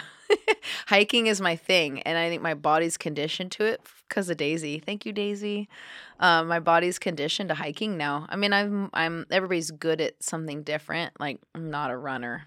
Hiking climbing riding horses a little bit. I'm not a mountain climber by no means but um yeah today was like uh oh it was just like consistent running like jogging. And i was like holy crap i i jogged for 30 minutes and i didn't die. And you feel so much better afterwards. It it sets the tone for the rest of my day now so i'm like as much as i can do that consistently but i have to make myself. No one's gonna tell me to do it. That's the thing. rose isn't gonna That's the tell me. they're gonna be like stay in bed. Yeah, we could just chill out. let's eat something crappy for breakfast. Yeah. yeah let's do this or that. Yeah self-discipline is like not easy having your own business makes it tough sometimes. Like I was sick a few weeks ago, and I luckily wasn't COVID or anything like that, but just the Humboldt crud. I don't know if you've had the old. Oh yeah. Have It you lived here. Oh, your yeah. whole life? I was born and raised. Okay, so you know the what- Humboldt crud. Yeah, it's come. I've had COVID. I had like I think what would be called the original version of it, and the, and I've had the Humboldt crud, and I feel like the crud's worse because it lasts longer. It's not great. Like my voice is even still like just kind of adjusting, and um, having to make the call and not just call in sick. I was like, I miss working at the vet clinic because I could just call in sick. Um, but having to make the call, but also like at back in the day, working at the vet clinic, if you're sick and like can't get out of bed, you can get one sick day. But then get your butt back to work, and no one cares if you're in the back coughing up a lung. Now you have to be a lot more like, I don't know, sensitive because you when you cough or sneeze, you feel like everyone's like, Oh, they do. It's not even just you feel that way. People legitimately now, everybody, if you cough, especially in a bank, I've noticed, if you Oh go into a bank lord. and you start I don't sneezing, go in banks anymore. I do the night drop box. That's not good. Yeah. I avoid certain Yeah. situations now because it's I'm trying to cut the banks out of my life too. It's night like, drop mm, box. Yeah. Yeah. I just use cards now. I don't think like, I've don't ever need gone go. to Coast. I haven't gone into Coast Central since before COVID. I'm just like, I went a couple weeks ago and it's still, you just feel on edge You're all- walking in there. Yeah. yeah, no. I don't have COVID. It's just allergies. I know, just allergies. and allergies have been bad this year too. Yeah. But yeah, it was ho- it was horrible because I'm like laying there sick, and I'm like, there's nobody else to like. Nobody's to go in for you. Nope, and no one's nobody else to do. it. I'm so I'm like laying in bed, like looking through my list of people and having to like email them and cancel and like call people and being like, this sucks. I don't want to be my own boss right now. That's really the only time where it sucks really bad when you have to like make the call yourself over stuff like that. Um, but all in all, I mean, it's pretty awesome being your own boss. Oh, it's way better than working for somebody. Yeah. Way better. I mean, I, I I learned so much and like really enjoyed my time at the vet clinic for the most part. There's people that would come and go that you're like, oh, I don't like. Don't you." need to see them again. Yeah, but the the the period of time like 2010 to 2015 was like I made a ton of friends. Like when they Ferndale Vet bought Fortuna Vet, and like they hired a bunch of us, like young vets. Actually, one of my good friends, Chris Flores. I was like, there's probably no relation because he does not come from here. But when I saw your last name, I was like, Flores. Chris and his wife Jen own the vet clinics now, and like when I met him, he was like a new grad. And so a lot of the friends that I made that are like hopefully going to be lifelong friends was like during that five year period of time. But then, yeah, it got to a certain point where I was like, it's time for me to like fly away and like do my own thing. Uh, I don't know if I want employees though, like ever. I think, You have a very healthy perspective, I think, on how you want your business to be and where you want to go with it. I uh-huh. think you're right. A lot of people get lost in the sense that they just try to scale it yeah. so fast that you just lose a lot of the authenticity that got you to where you are. Yeah, I want to enjoy it. Like I'm I'm not one to want to get rich and I don't need to. I just want to be comfortable. And I really want to enjoy like what I do. I I actually like love my job and sometimes when I'm really tired and I don't want to go it's because I've I've put too much of a workload on myself and set the bar too high. Like you know, four group classes in a week, like 60 people, and then like 10 clients privately. I'm like, why? My husband's like, you're, you're in charge, dummy. Like, why did you do this to yourself? And I'm like, I don't know. Because I want to help people, not because I'm trying to get rich, you know? But yeah. Oh, she's going to be snorkeling. Well, that's Rose snorkeling in the background. She says, I'm getting bored of She you She heard guys. that and she started laughing. She's Yeah. like, we're going to be rich. Yeah. We're going to make some money. she says, I'm pretty comfortable getting bone broth for breakfast in the morning, so I don't think she has any complaints. yeah. I do like the one woman show thing though. Like I don't want to say I'm hard to work with, but I have pretty high expectations. I've had people volunteer for me and um I've had people we've traded uh, you know, work for dog training and like sadly the few times I've done it it's like ended badly. And um I am I'm I could be a grump like before class. I'm like really intense sometimes. It's like a lot to take on when you're dealing with um, training people and their dogs at the same time. It can be dangerous. Like you get you don't lose control of a group of people, and like if one dog's dangerous and aggressive, and you're not paying attention. So I'm like really intense, and I want it to be quiet. and like don't want anybody to bug me. And and I think too, like you we were just talking about the discipline. Like I I would if somebody came my way and was like, I'll volunteer and grovel and do whatever the fuck you say, and I'll keep my mouth shut because I want to learn that would be me like with mentors that I had when I was a kid was like I'm going to keep my mouth shut like whatever you say cuz I want to learn um the resiliency for some people I think is not there like too much whining like I don't know. I'm just I'd rather just do it myself, I guess. I would love to be a mentor. Um, I kind of miss like having mentors and being able to just be told what to do too cuz I I've had a lot of those like mentors over the years where I'm like, "Ah, I just love to like learn and you know, absorb somebody's information that's like way better than me at something. I miss that about the horses. That's a lost stuff. art now. Yeah, and uh, it is like a lot of the mentors I had are like are gone, like older people that aren't even around anymore. You know, a lot of my horse trainers were like really tough on me when I was a kid, and like wipe your tears away, man. It's like not gonna get better if you cry about it. Just deal with it, you know. So yeah, I, I don't know. Like I think having my, my dogs can i'm sensitive enough with them. They can handle it when i'm being grumpy and tough and i need them to be serious. Like we got here actually i stopped at little japan and she was being all anxious in the jeep like being pushy to get out and i was like you need to go lay down and knock it off. Like she could feel like i was a little bit jacked up about something was happening and she was kind of like geez what the hell's wrong with you? So when we got here she was like and i was like stop. Like you need to sit down and she sat and i was like okay now you can get out of the car and she was like okay sorry jeez like, I was getting, I was just excited. Yeah, like, yeah. I don't know what we're doing. and she's you know but they absorb your energy Yeah. so she was like something weird's going down and she, could was tell something was up. ramping up instead of being like it's okay i was like knock knock it off stop and she's like all right but you can't always tell people to do that be like yeah. yeah. Especially when it's their baby, right? When they treat their dog like this is my Yeah. baby. It's And like, I'm, I'm- not gonna be rude to them. Yeah, like I'm really sensitive. Like I'm like could be a crybaby. So like if somebody makes a comment on social media that's like negative or whatever, I used to be a little more like you know like talk about shot collars or pinch collars. I'd rather do that like face to face with people because there's always somebody out there online that'll be like, no, fuck that. You're wrong, like blah blah blah, or you know, I've had like a, I think I have like one bad Yelp review. I hate Yelp first of all. Like they're kind of the they were the Gestapo of like what the 2010s, I guess you would call it. They would like literally call my business number three times a week and be like, "Would you like to pay us to have all of your good reviews like brought back up on your platform?" Because they would post like your two bad reviews and like they would they would basically hide All the good ones. and then they would expect you to pay them. And so yeah, I mean, I remember I had to get like one bad review here and there, and I was just like heartbroken. So I'm a s- I'm a s- total wuss like about that kind of stuff because um you know I'll take criticism if I deserve it, and and I'm, you always take to heart like what people say. So I understand, and I'm I try to be sensitive to other people. Sometimes like I've had people like say things or be like, "Well, I didn't appreciate the way you treated me in that class, or you were so abrupt or this that. I'm not coming back." And I'm like, one thing you don't understand is though it's like you didn't hire me to just sit with you. You you you came to like a class with 15 other people and dogs, and I'm trying to like keep everybody in line and everything under control so there's no drama and no dog fights and you know no chaos. So and that's the added pressure, right? Is if one dog, like you said, if one dog goes sideways, yeah. you don't know what's going to happen Like, with the other 15. knock on wood, no dog fights. I have not had to use that million dollar liability insurance so far. I'd care not to. Yeah, we could we could go the whole time without using that. That'd be For best. sure. Yeah. So I would care I would care to like be a little more intense if I need to, but sometimes it hurts people's feelings and I never mean to hurt anybody's feelings. But sometimes Well, you- yeah, you're not setting out to do that. No, never. Like that's definitely not my intention ever is to hurt anybody's feelings. But sometimes it it seems like feelings get hurt so much easier nowadays than they ever used to. Again, I think that's just because people haven't.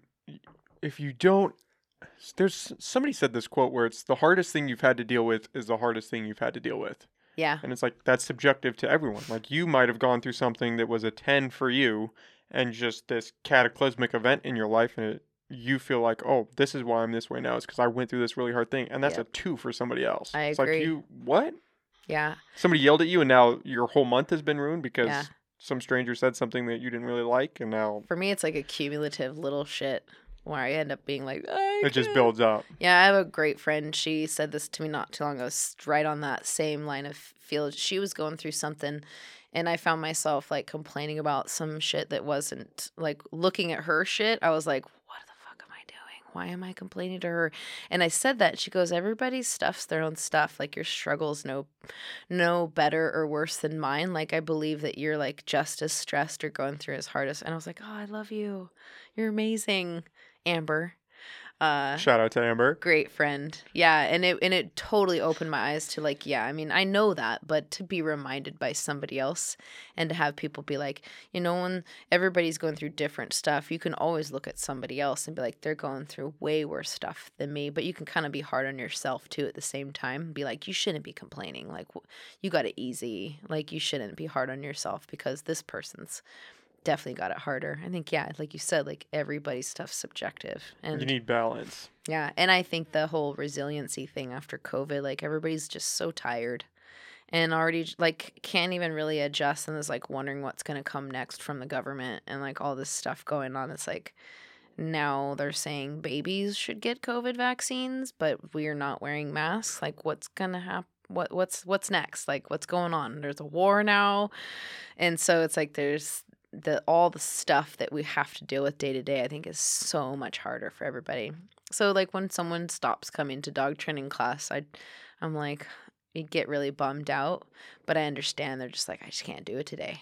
You know, I can't come, or I'm I can't keep training my puppy because I've got all this other stuff. yeah, yeah. Which I'm like, oh, your dog's gonna be such an asshole if you don't keep doing it. But I can't make people come back. I just have to support them. I had a client recently who was like admitted that she had like she was backing out of the class, and I just said, you've got like one opportunity here. He's aging, and I was like, I just really hope maybe you can you can figure it out and like come. And she admitted like this is all via email that she had like severe social anxiety after COVID. And I was just like, I'm sure it's really hard and like you can only do what you can do, but and like I'll promise you I'll do the best I can to like help you and like I promise that your dog will be better in the long run if you can like muster Just pull through. up the strength to just show up and do it. Like whether you wear a mask or not, I don't care. If you want to sit in the corner, if you need me to open a window or a door for you, if you can only come, you know, for half an hour and you have to leave early, like just try to show up. And she did, and I was so excited. She was like, "Hi," and I was like, "Yes." So those are the kind of situations that make me happy. Is like when you see people like be resilient, like stick it out, you know. So that's that's the good stuff. Dogs, I think, they can like make or break happiness too. They can like ruin your life and be a total punk, or like you can just absolutely adore and love your dog and, and really enjoy life with them. Uh, that's why I love my dogs. They're all different and they're all good at certain things. Like Daisy's just so not good at some things. I could not bring Daisy in here. She would be like growling at Just you. at it, yeah, yeah. and not being like super bad, but yeah, no, it wouldn't be like putting her in a chair. yeah, Rose is just like, I'm Rose good. is I've got my blanket. I'm okay. She's totally yeah. good. Yeah, she's like, I get it. I'm fine. so yeah. Yeah, it's important just taking those small steps because if you can take one, you can take another. It's when you start stepping backwards that okay, we're gonna have a problem. Yeah. Because then that it, you train your brain almost like you're training your dog. You train your brain, and if you train it to okay, I feel uncomfortable, so we're not gonna do that. That's gonna be your perspective. Definitely. And then every wall you hit, oh, Yeah. we're gonna take a step back. and this step like it's way harder and harder to deal with yeah i i grew up like wanting to take those steps even though like my mom was really supportive of me like my dad died before i was right before i was born and stuff and i had a you know two different like great excellent stepfathers like over the period of time until now like and that were wonderful but like my mom's always been so loving and kind have two wonderful older brothers. But it, there's al- always like the i was there was always some like inner like strength like pushing and making me do like the awkward shit to like be better and i like that. Like i don't know where that came from but if i think it's just doing it and then knowing that it helps and then keep doing it. Like yeah the hard stuff like Makes a difference. yeah it'd be easy to be like nah i don't want to do podcasts nah I don't like that It's I'm a little out of my "Oh." comfort zone. yeah, I was like, oh no, this sounds awesome. Like, I'm so tired and bored. Like, not that I'm bored, and don't get it wrong, clients. I love all of you, but doing new things is fun. And COVID really shut that down for everybody. I'm like, not getting to do anything new, you know? Not getting to branch out of your comfort zone. And when you work a lot, you just work and work, and you're like, holy crap, time is just flying by. And running a business, you can just get lost in that where it's Yeah. every day you're just you're hitting that grind. Yeah. You're trying to okay, we got to do this. We've got this tomorrow. We've got this the next day. Yeah, it just like takes over your life if you let it. So I have to like have a scheduler in front of me that I, not my phone, because I'll look at my day on the phone and be like, oh yeah, I can add one more thing, and then I'm miserable. So I like do the monthly thing with a pencil, the old school way, and I like write in shit, and I'll be like off. Will be like a day off with like three lines underneath it and an exclamation point, so that I literally have to erase that to, to like give myself a day off or not and that like some of that stuff the mental stuff will like work or not work for you that has really helped Yeah, because then you go to a race and you're like, oh, I shouldn't do this. I yeah. shouldn't do this. and even that just small barrier of not wanting to push through that is, is erasing good. it Yeah. versus like clink like adding Yeah, if you delete it my on your phone, it's like, mm, no having okay. to erase it with an eraser and a pencil I had to start writing into a, a planner. I got one of those weekly planners because I would do the same thing. Yeah. It was just reschedule or move things around. And it's like, no, okay, we're going to start putting this on paper because then you have that barrier. It's more tangible. Yeah, like my little scheduler goes with me everywhere. It's like the whole monthly thing, and sometimes I look at it, and I'm just like, I can't not have like two days off in a row or th- or three. You know, you start to learn your like limits and be Mhm. like, if I don't respect those limits, something's gonna We're gonna have a problem. My brain will like check me, like with the epilepsy. If I'm good, like it's it's all good. But if uh if I overdo it, my brain will check me. So I've learned you feel like that stress aspect plays yeah, into it, it. it'll start. Oh yeah, definitely. Like, and my neurologist even said to me not too long ago, which stuck with me. He's like, from what you're saying, it sounds like you're taking in too much data. Cause he's like, when you're having like your your more issues, like your brain is like way overloaded, and you're ta- you have way too much data in your head. Like being awake at night, thinking about, you know, having like all these dogs and people and like scheduling. It's like I call it a super highway of information. Like not able to just chill out and relax. You just can't shut it off. Yeah, because there's just too much data, too many people, too many dogs, too much work, too much other responsibilities. Like a day off for me is just like waking up and working out, drinking coffee, feeding all the animals. We have fish and the chickens and the cats and the dogs, and then seeing the horse. And like it's already a lot of friggin' responsibility, you know? And then keeping up a relationship that you spend time together. We're going to be celebrating 21 years in a few weeks. so Congratulations. thank you. Yeah, that's a big thing too, right? A lot of people sleep on their relationships. Yeah, and on and off. Yeah, I mean, it's like you know, I've put work first before everything else, and then everything else does suffer, and you like suffer the consequences. Like, horse gets sick, or you miss something with one of your pets, or your husband's grumpy. You know, it's like, oh, I I'm neglecting all these other areas that should be more important than work. Um, sometimes when you put work first, that's the business ownership aspect of things. I think too is like it's your baby. You don't want to fail at your work when it's you, and like you can't be like it's his fault or her fault. It's all you. You're like okay, but yeah, what's most important though at the end of the day, the week, the month, the year, or the end of your life? Like I worked really hard, or I enjoyed my life. I'm kind of there right now after it's been six years now since I like have done this full time. I'm starting to really check myself and see like where the limits are and like love want to keep loving my job, but I don't want to expand it. I don't want to make it way bigger. I just want to keep doing it. And I hope people are patient cuz or understanding. that breaks my heart when people like I tried to get a hold of you and you didn't you weren't there to help me. I'm like I'm sorry. But yeah, that's that's the tough part of it is the bookkeeping, the taxes. I got hit hard this year. Did you? Yes. Had a big increase this past year, so that was painful. Very painful. Um, but hey, it is what it is. Yeah, taxes will get you. Yeah, he was like, you know, I mean, I know this doesn't probably like help right now, but a lot of people lost their businesses. So good for Yeah, you. that's not helpful good for advice. you. It's like, I'm, like, I'm like, fuck you.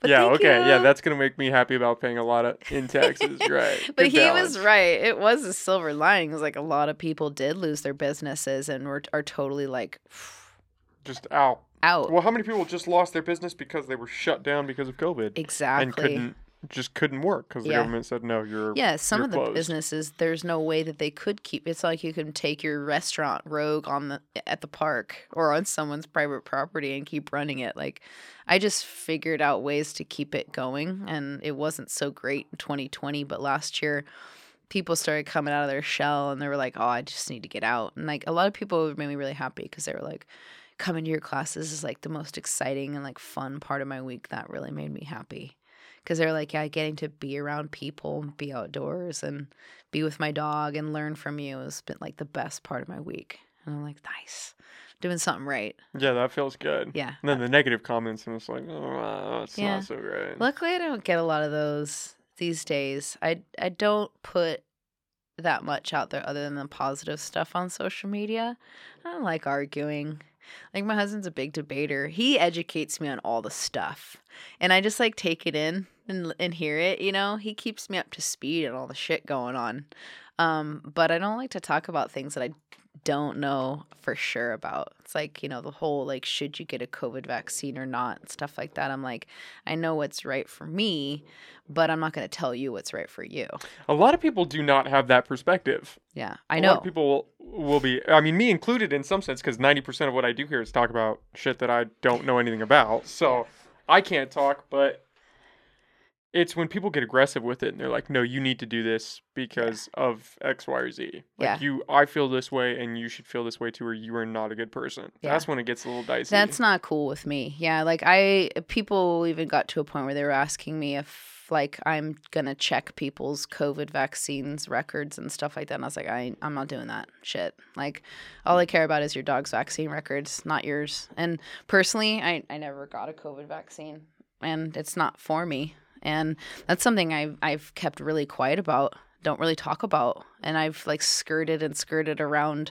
If people ask me, like I'm a very honest person. but you're not advertising it. No, and I don't I don't really want to. I don't want to argue with people about it, but if someone asks me and like opens up the discussion, I'll be like, "Yeah, hell no. No freaking way, man." But that's me. Like, and I even just like barely kind of dabbled in discussing with family members or friends about not getting it and and you could see the little wall go up a little bit and I was like, "Oh, no, I There's like a look in their eyes. yeah, and I was like, I'm sorry. It's it's cool. It's cool. It's cool. I'm not gonna bring it up anymore. But for me personally, I don't know. It's just an instinct. It was like no. My draw line was like if the if I'm like holding, not to be dramatic, but like if I'm holding the hands of my loves loved ones as they're like dying of this, and like this is directly affecting like my inner circle in life, like and it's becomes like legit like intense and insane, for sure. But coming from a background of like giving inoculations vaccines to animals and like knowing about vaccines in and out having vaccines like a tetanus vaccine years ago that like left my arm like hot and painful and swollen and red for like three four months. Like just being super sensitive i'm allergic to like 95% of antibiotics. And just not trusting something that just came out. Like you know or got into a discussion with somebody in the vet field that was like what's wrong with you? You you should know better. Like I hate not that. gonna throw When them under the bus, but do that, though, you coming from where you what you did i said yeah but like the vaccines that have been you know manufactured and researched and done have been around for decades and decades and decades for animals and i've also seen my animals and other people's animals get them and what the pros and cons are like a leukemia vaccine for cats. Um, some cats can get cancerous tumors from them and then they end up having to have their their leg amputated. Whereas so like i keep my cats indoors so that they don't have exposure to other cats with leukemia so i don't have to give them leukemia vaccines you know? And so yeah um, w- during the whole covid thing i wasn't like i'm not i would never use the term like anti-vaxxer or masks or anything like that. I even think now like maybe one positive thing about the masks is like yeah if you're sick and coughing all over the place like maybe you should be like covering that shit up you know? But yeah i was like don't ask me about my vaccine status and I'm not going to ask you about yours. That's totally different, you know. And luckily I've been in situations where that hasn't been pushed to the limit, but it was it felt dicey for a while. I was like if I have to choose not to fly or not to travel here, not to do that, then so be it, I guess. That sucks really bad, but that's going to be like what in my heart I feel is the right thing to do. So, um, I have family members and close friends that have gotten it and that haven't gotten it, and it's like, yeah, it's it's all good. Like, don't don't tell me I should, and I won't tell you that you shouldn't. I, I again, like I kind of had those little discussions briefly and was like, "Eh, I feel uncomfortable. I'm sorry. yeah, the tension. Yeah, you don't want to lose friends or like loved ones that in that open line of communication because they're offended or vice versa. Like that's not worth it to me. An interesting thing that I noticed was a lot of the tension seems to come from the people who were pushing the vaccine. Oh, Most definitely. of the time, people that were anti it weren't trying to push people to say, "Oh, you shouldn't get it." It was just like, "This was my decision. I didn't get Yeah. one," and that's that's that. Like Yeah. I just didn't. I more didn't of the get- anger came from the other side. Yeah, Yeah. in a weird way because they were pushing it as this thing of, "Oh, you need to do this not necessarily for yourself, but to protect everyone else." Yeah, they were making it like it, it's offensive for you not to because it's a moral issue. you're being irresponsible and rude. You're gonna kill grandma. You're gonna like put everybody at risk here. So what the hell is wrong with you? How how messed up are you that you wouldn't? And yeah, it's like it's just been a rough time like for everybody. Me and my husband just kind of my my husband almost lost his job over it. Um, his his close friend did. He got fired. Uh, and luckily, there's a thing called a religious exemption.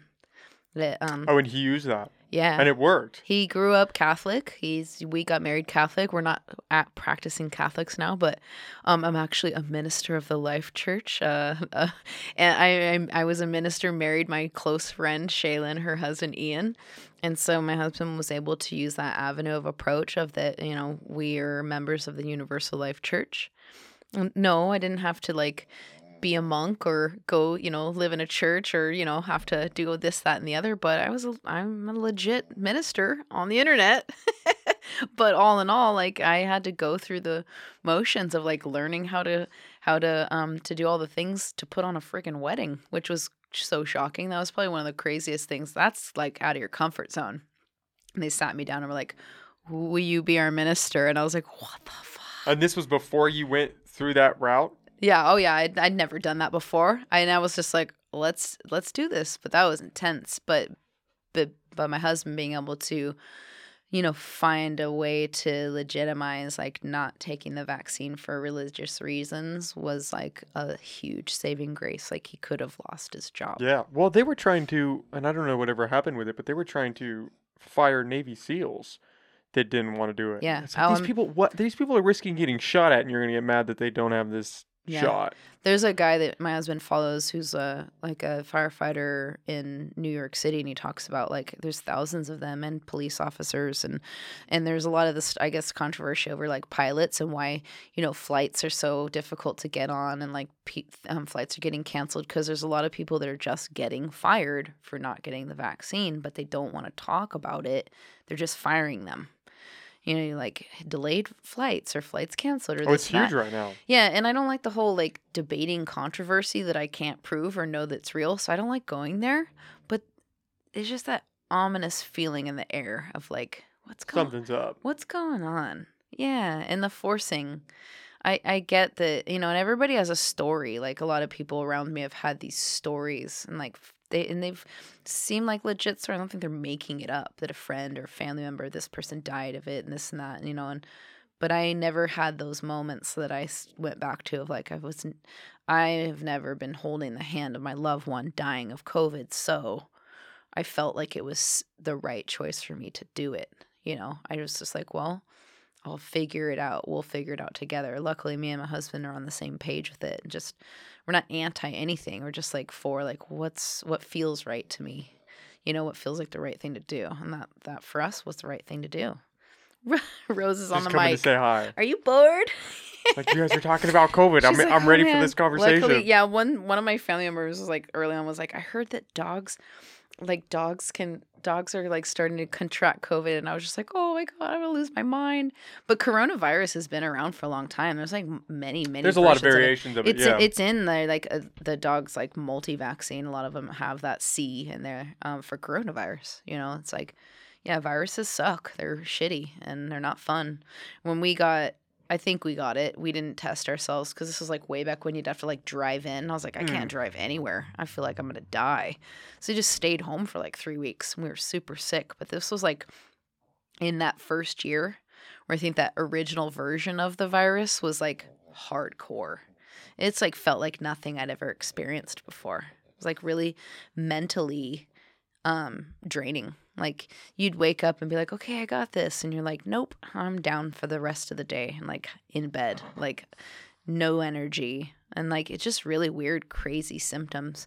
But I just thought, I don't know, I'm like kind of grew up with the whole like get your immune system in order, man. Like get your feet in the dirt and get out there and like if you catch a cold or you catch something bad, like try to get through it. I've I've focused a lot on like getting healthier and like um, taking better care of myself, eating better, and like taking supplements and all that type of stuff too. Is like, well, this is something I can do, yeah. like to try to fight off things that come my way, you know. So And that's the biggest thing. And whenever you start to bring up actual statistics, people get a little weird. But if you are healthy Yeah. and you're active, your chance of getting ill and, and dying more so is so low. Yeah. It just is so low. And people hear that and they're like, yeah, but what about all the people that aren't? And it's like, I know. yeah, that's a that's a problem. But we should be focusing on people exercising and eating right Yeah. and getting them healthy. And Yeah. they want to get the vaccine, get the vaccine. Like nobody's arguing that.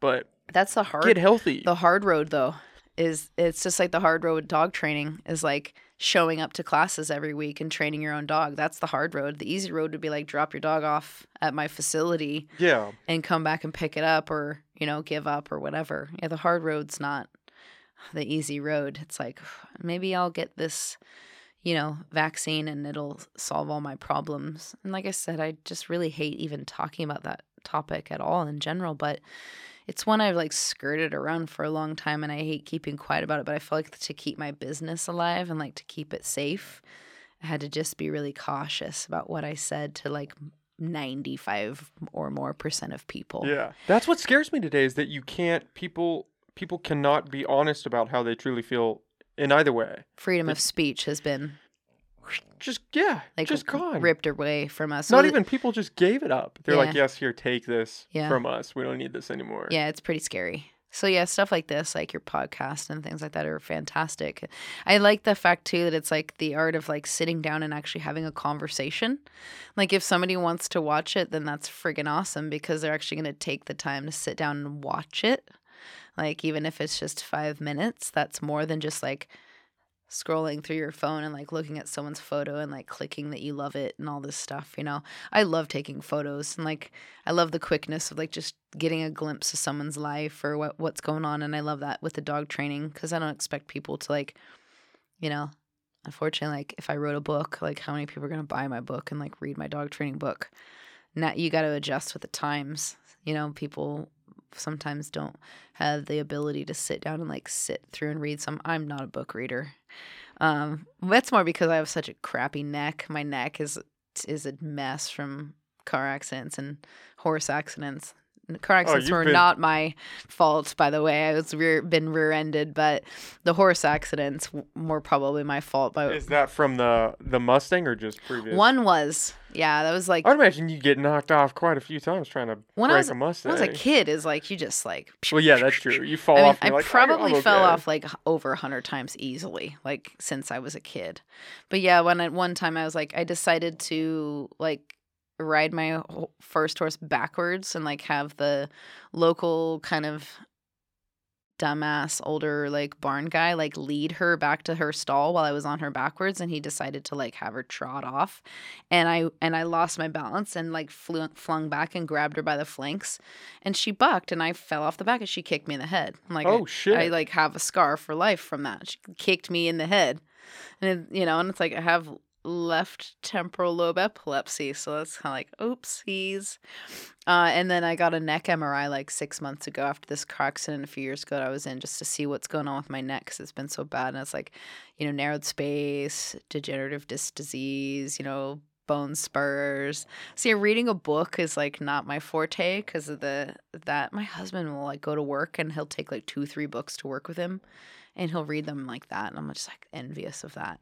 It's just not my thing though. I'm I'm a bit ADD too as well. Like not to use that term lightly, but I'm I'm more of a doer. Like Yeah. like moving around it's hard to just sit there and focus on one thing. Definitely, I'm a long term. mover. Yeah, for sure. That's pretty intense. Getting kicked in the head with a horse Yeah, is usually a story a lot of people don't walk away from. yeah. My mom wasn't very happy about that one. Yeah. yeah. And oh, the the Mustang incident was more of a he just didn't know his strength. I was riding him and starting to like ride him out in like a more open space, and a field of like young horses went running by, and he just kind of got caught up in the moment in the excitement. And then when they feel someone on their back and they're not that well trained, he just freaking. I mean, most tame horses that would like try to buck me, I'm like, please, you know, it's like they're You feel pretty comfortable. yeah, because you got your moves and you figure it out and you like grab the rein and you pull him around and you get it under control. But he was like, nope, you're gone. And I just like head first into the ground, you know, it's like very humbling. Uh, I had this dog last week. It's like outweighs me. He's big cane corso. And um, he's dealing with like some weird insecure like aggression leash issues. And we were done had such a great session. And we're at the end and I was getting ready to hand him back to the owner. And my neighbor walked by. This is at the park and I was saying a few words to her and I like took my eye off of him and he just decided to like lunge at her kid out of nowhere.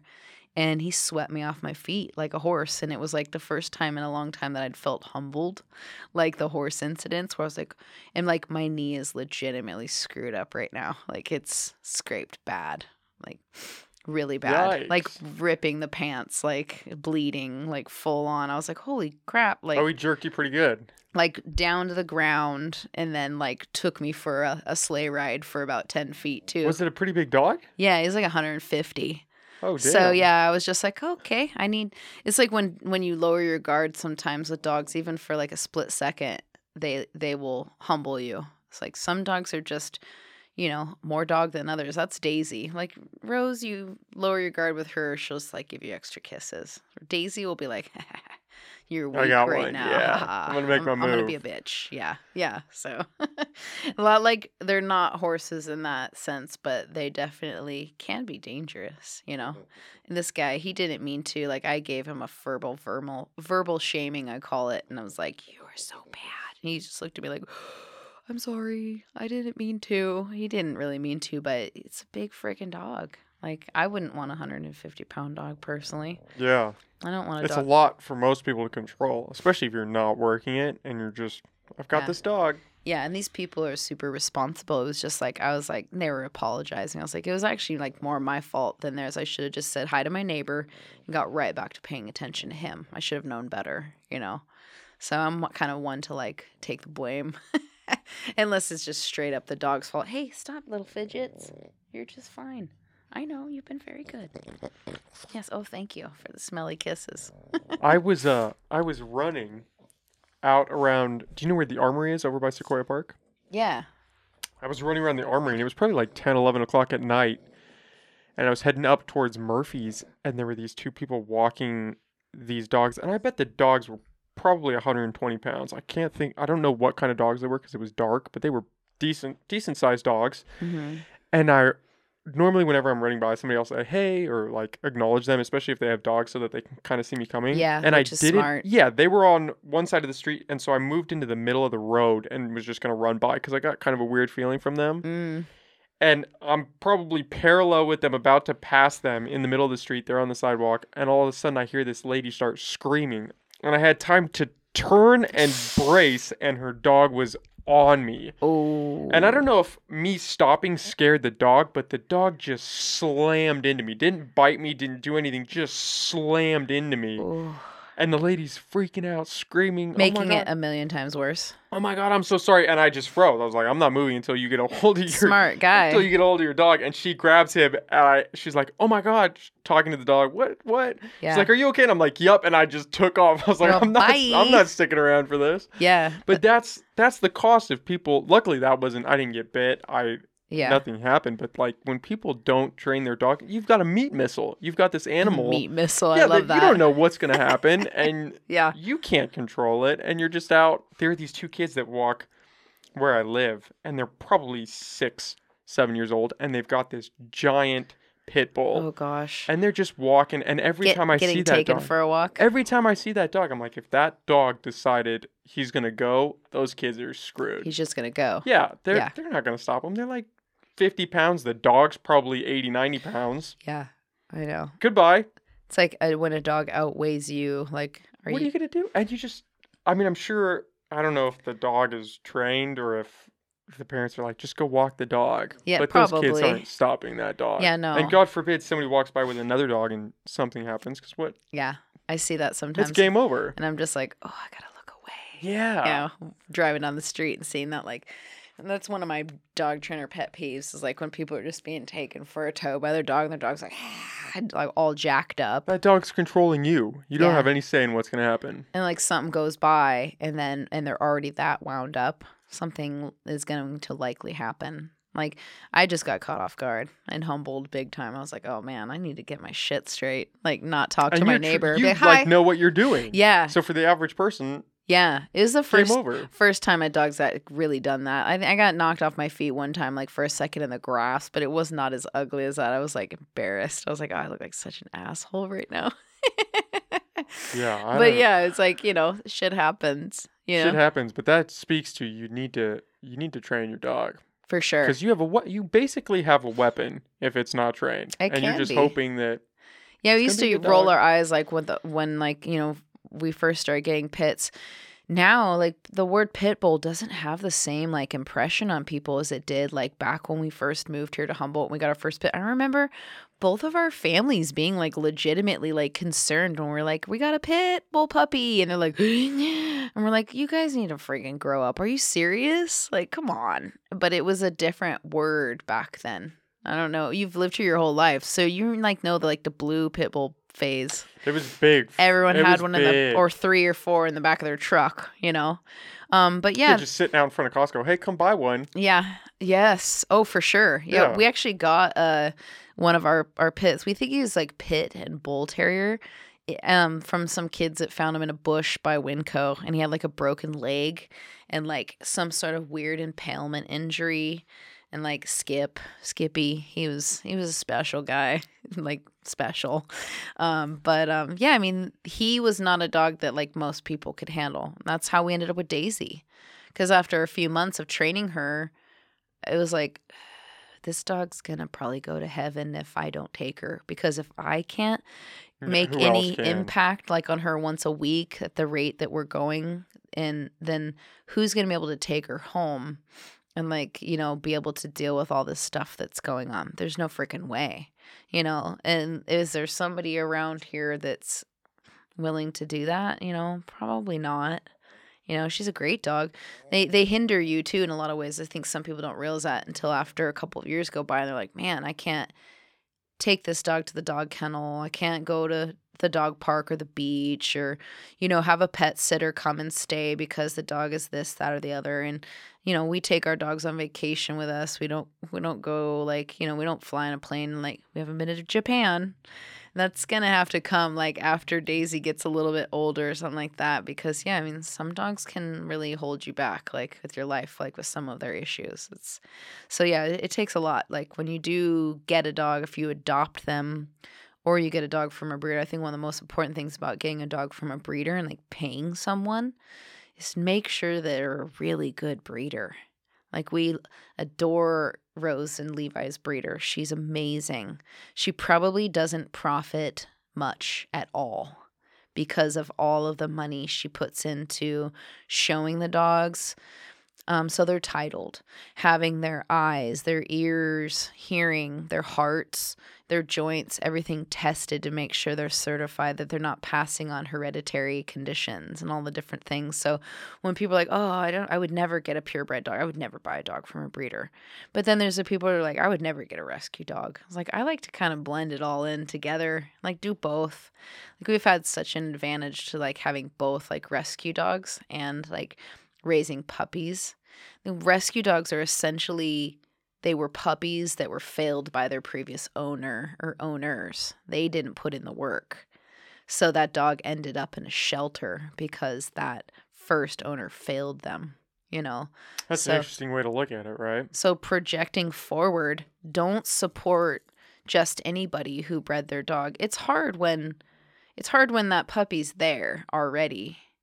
And you're like, yeah, but the it's already a living breathing entity and if I just give him like 500 bucks like you know, I'm saving that dog's life, but it's I don't know, I think though in the long term like focusing on regulations and things like that over all of us in all these different ways there should be way more regulations on on animal control in terms of breeding dogs and cats.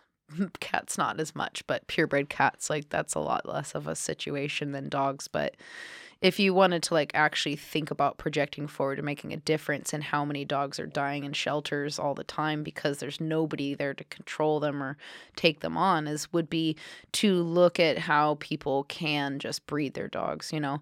Like levi's not neutered you could look at that as a problem but we got we got levi under wraps like he's not going anywhere he's not going to go make babies with anybody anytime soon like that dog is with us all the time or in our house you know Yeah, he's not going out for a night on the town. Ah, he's not climbing the fence and cruising around. No, it's How not you- happening. how do you feel about that? Because I've heard arguments where you really shouldn't neuter your dogs because it changes their attitude.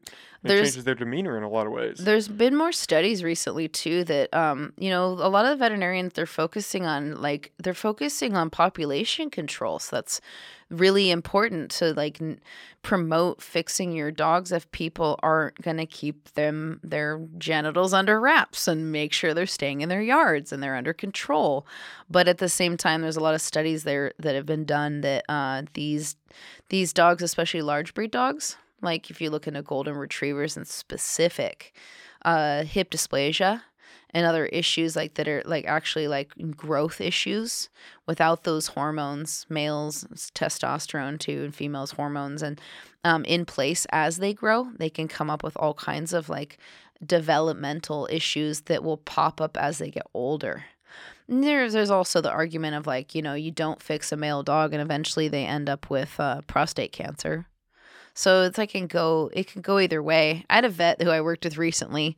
She said we were talking about Levi and, and I was like, ah, it's like I haven't gotten him neutered because of COVID because I, I at the vet I used to work with, I was like, I know they're not gonna let me like be there the whole time probably for his neutering appointment. Cause again, I'm a control freak. I like wanna be there to like hold his little paw and like you know, not necessarily watch the surgery, but like be there when he wakes up. That's the benefit of working at the clinic for 15 years is being able to like, you know, have be, Be like, yes, you can stay, Jana.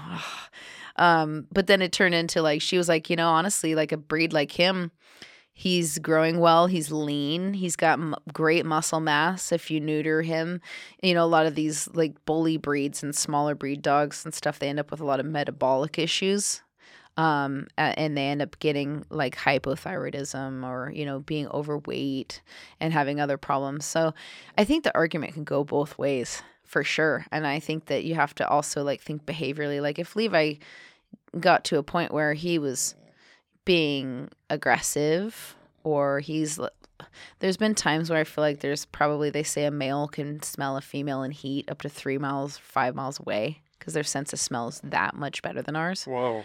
there's been some times recently where he's like in like legit turmoil.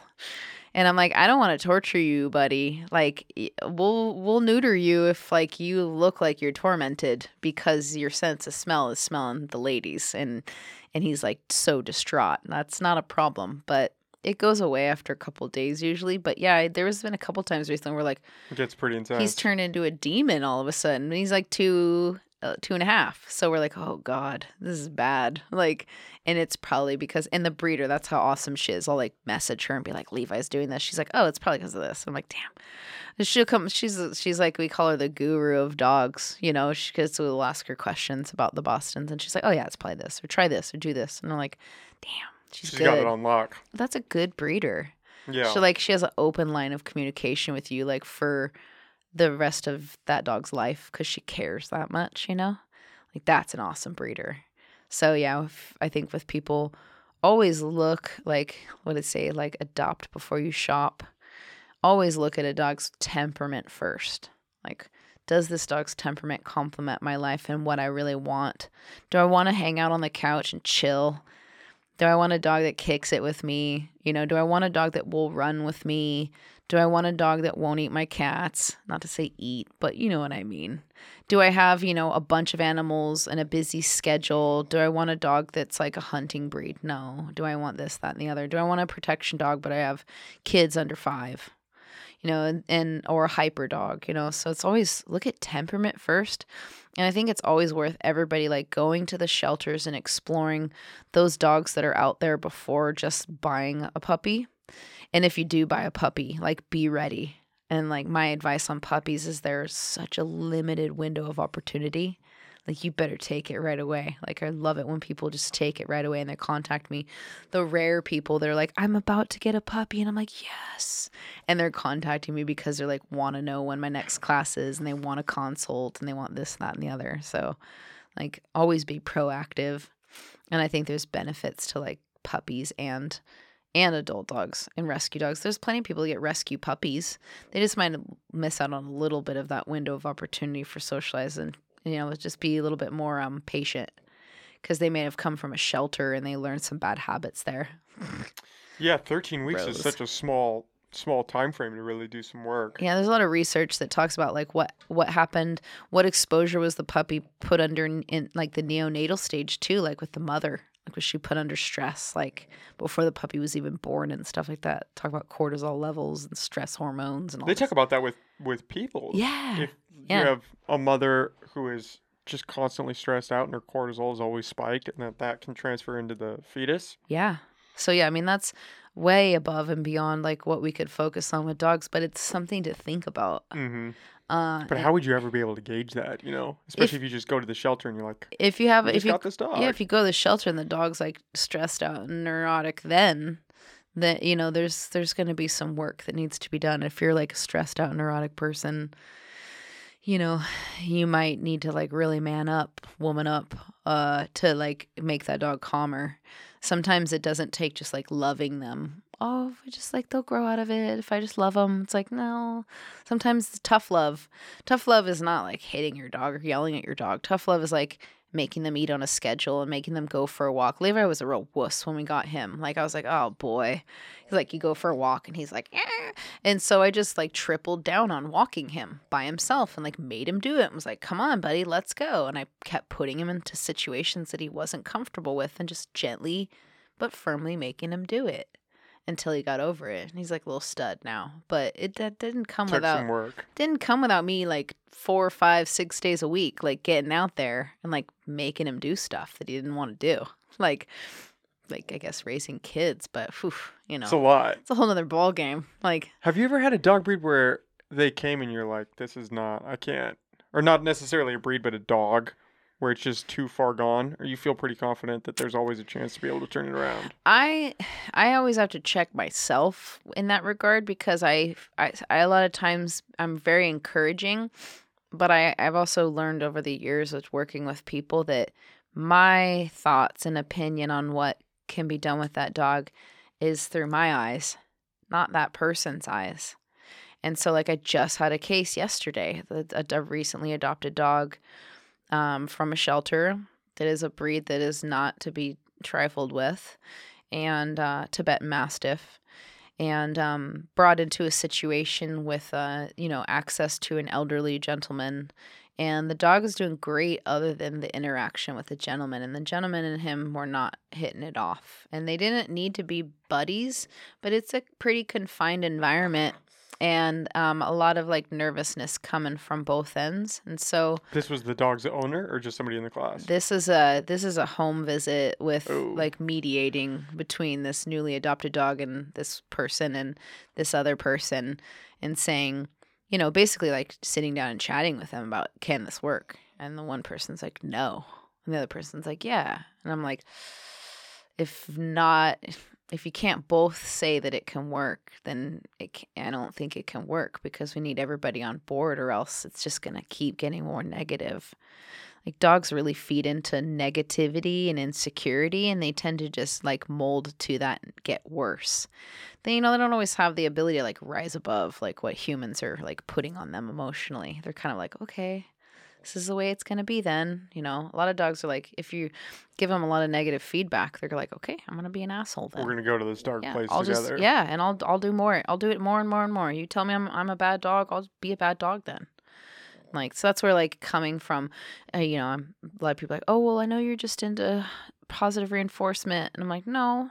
I'm be pretty tough on my dogs, but I'd like to focus more on like structure versus like being negative with my dogs. That's where the FFA comes in. Yeah. It's like structure their meals and their freedom, the affection that you give them, and use all those tools to give them like a really structured life so that they're not just out of control and then you get pissed at them and then you're telling them no all the time. So and my then it just reinforces one of my pet that. peeves is like just the the no philosophy. It's like I'll sit down with somebody like, "What cues does your dog know?" They're like, "My dog sucks. Like I need your help. You know, what do I do?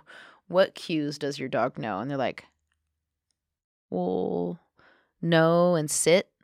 And I'm like, "That's not enough communication. Your dog knows two words.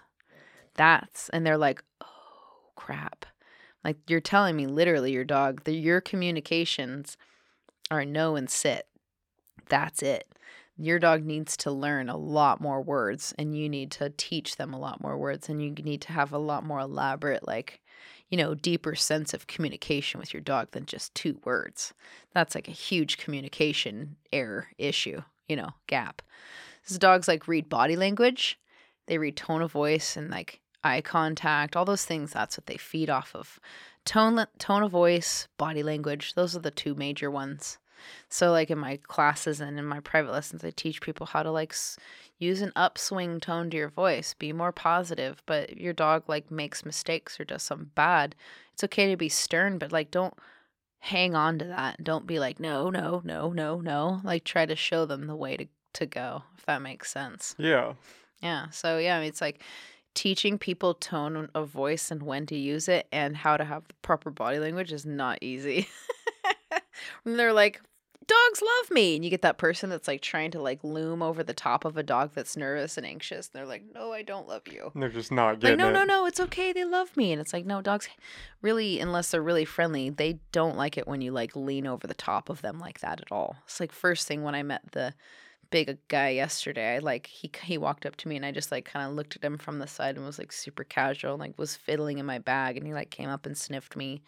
Kind of like you stopping when you were running, like super smart. A lot of people don't have that in, just natural instincts to like stop moving when a dog's like about to attack you or like almost prodding you to move so that they can attack you. Yeah, let's go. Let's see what happens here. Yeah, yeah, that's really important. And and I think some people's natural instincts around animals are are there and taught and learned over time, or they're not. So yeah, teaching people to have those instincts is complicated sometimes. I would imagine. It's a lot to pack into like a six week puppy course. Yeah. get them Especially where you have to focus hour. on them and the dog. Yeah, you their could dogs- do six weeks for just the person. yeah, I know. And then the people are like, I'm coming without my dog. I'm like, Yeah, yeah, what is this? Yeah, I This isn't training for people, is it? Yes, and then and it's really cute when people go that this is human training, not dog training. I'm like, oh, so cute. It's both. Yeah. Yeah, We're gonna get you both where you need to be. Definitely. Does that happen a lot where the dog doesn't click with the person? Yeah. Yeah, and sometimes I just look at the combo and go, It's not gonna work. yeah, it's hard to have that like harsh conversation with somebody like these are the things that I try not to be like it's not going to work. I try to be like this is what you are, to have to do You're gonna have to work and you're going to it. have to give it a time frame and see if it'll work. And then you'll know if you can't do those things and or you give it your all and it's still not working, then you, maybe you're getting closer to your answer like the hard realization that it's not going to work. There are many times when it's a poor match and I'm like, "Oh, rethinking." But it's hard to tell people that. I'm always like, Yeah, they might not take kindly to that. no, they're coming to me for solutions, not like give your dog up. Especially with so many limited resources, like Miranda's Rescue, uh, they they're like I, I believe you know other than maybe some smaller uh rescue groups in the area, but the only like really like more established rescue in the area that will take owner relinquishments, which means like the owner comes in and hands in their dog, says I can't handle this dog anymore. A lot of the other shelters, they don't take them. They take strays off the streets or they'll bring in dogs from other areas, like Daisy being brought up from San Jose, from high kill shelters that will euthanize the dog within a week if they're Not deemed picked. unadoptable. Mm. And then those lines can be so blurred of what's deemed unadoptable, you know? Like Daisy's like tied up to a telephone pole and the cops had to like rabies pull her to get her off of the pole and like into the animal control truck. Apparently, from what I heard from Jason when we did this whole reunion with them in San Jose a year after I had adopted her, he's like, Yeah, well, the I had her tied up and I was trying to go get Starbucks and the cops caught me for something I did wrong and they had me down in the middle of the street and they were holding me down and Daisy was freaking out because Daisy's trained to protect me. And so then him and Daisy are like ripped apart traumatically.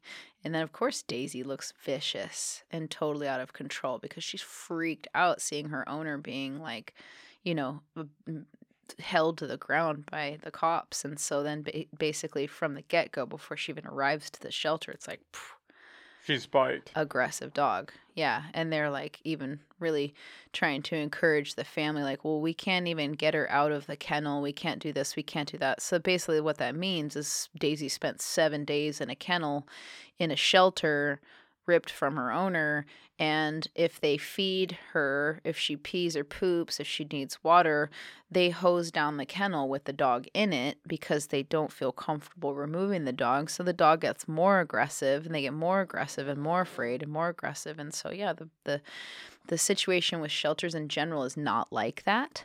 But when you have a dog that's pretty friggin' scary, like they're not going to put their staff a lot of these staff members or even volunteer like at risk to be like yeah oh it's cool just walk in there. Yeah, and then the dog's like ah, yeah the dog's like showing you signs like daisy was showing i ended up like when i showed up to meet her for the first time just like looking at her and being like i hope this dog's bluffing and i like turned and put my back to the fence and like stuck my hand up against the fence like flat and then i just started shoving like my favorite dog treats lamb lung, even though it sounds disgusting, but it's just dried like lamb lung. Dogs love that shit. And I just I just shoved a little piece of it through the fence without my fingers getting in the way, and she took it and I was like and I remember this from the vet clinic, it's barrier aggression. Like you when there's a barrier there, the dog acts aggressive, but as soon as you cross the threshold of the dog does, they like they click off. So I just took a deep breath and walked in the kennel and she's like, "Hey." And I was like, "Wow, this is barrier aggression like to a T." Is that like a territorial thing? Yeah, it's like you're being held back. Probably started with her being tied to the owner and and being encouraged to be aggressive or he's passed out, you know, high Mm-hmm. and she's like protecting their stuff. And then in the shelter, when the shelters can be really stressful, people say, Well, I'm thinking about looking for a no kill shelter for my dog because I can't take care of him anymore. I say, You know, most no kill shelters, Miranda's Rescue, even though they keep the dogs outside, it's actually a lot healthier for them mentally than being in an indoor kennel because at least they're outside with fresh air and, you know, a lot of them have access to grass or gravel.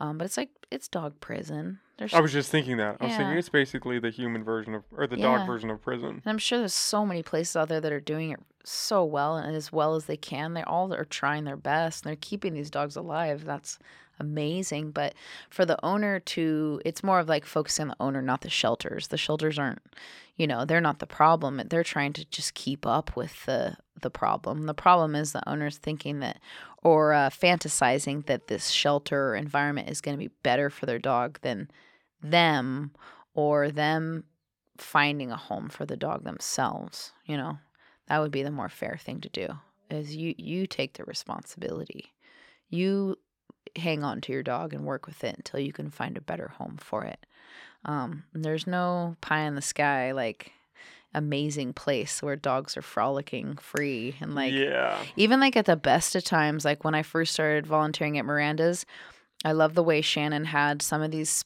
spots to like big pastures like you or you would basically like house a couple of horses together and they would be in pastures together where they would have four or five dogs together and as long as they were getting along that's better for them to be in a kennel by themselves on concrete.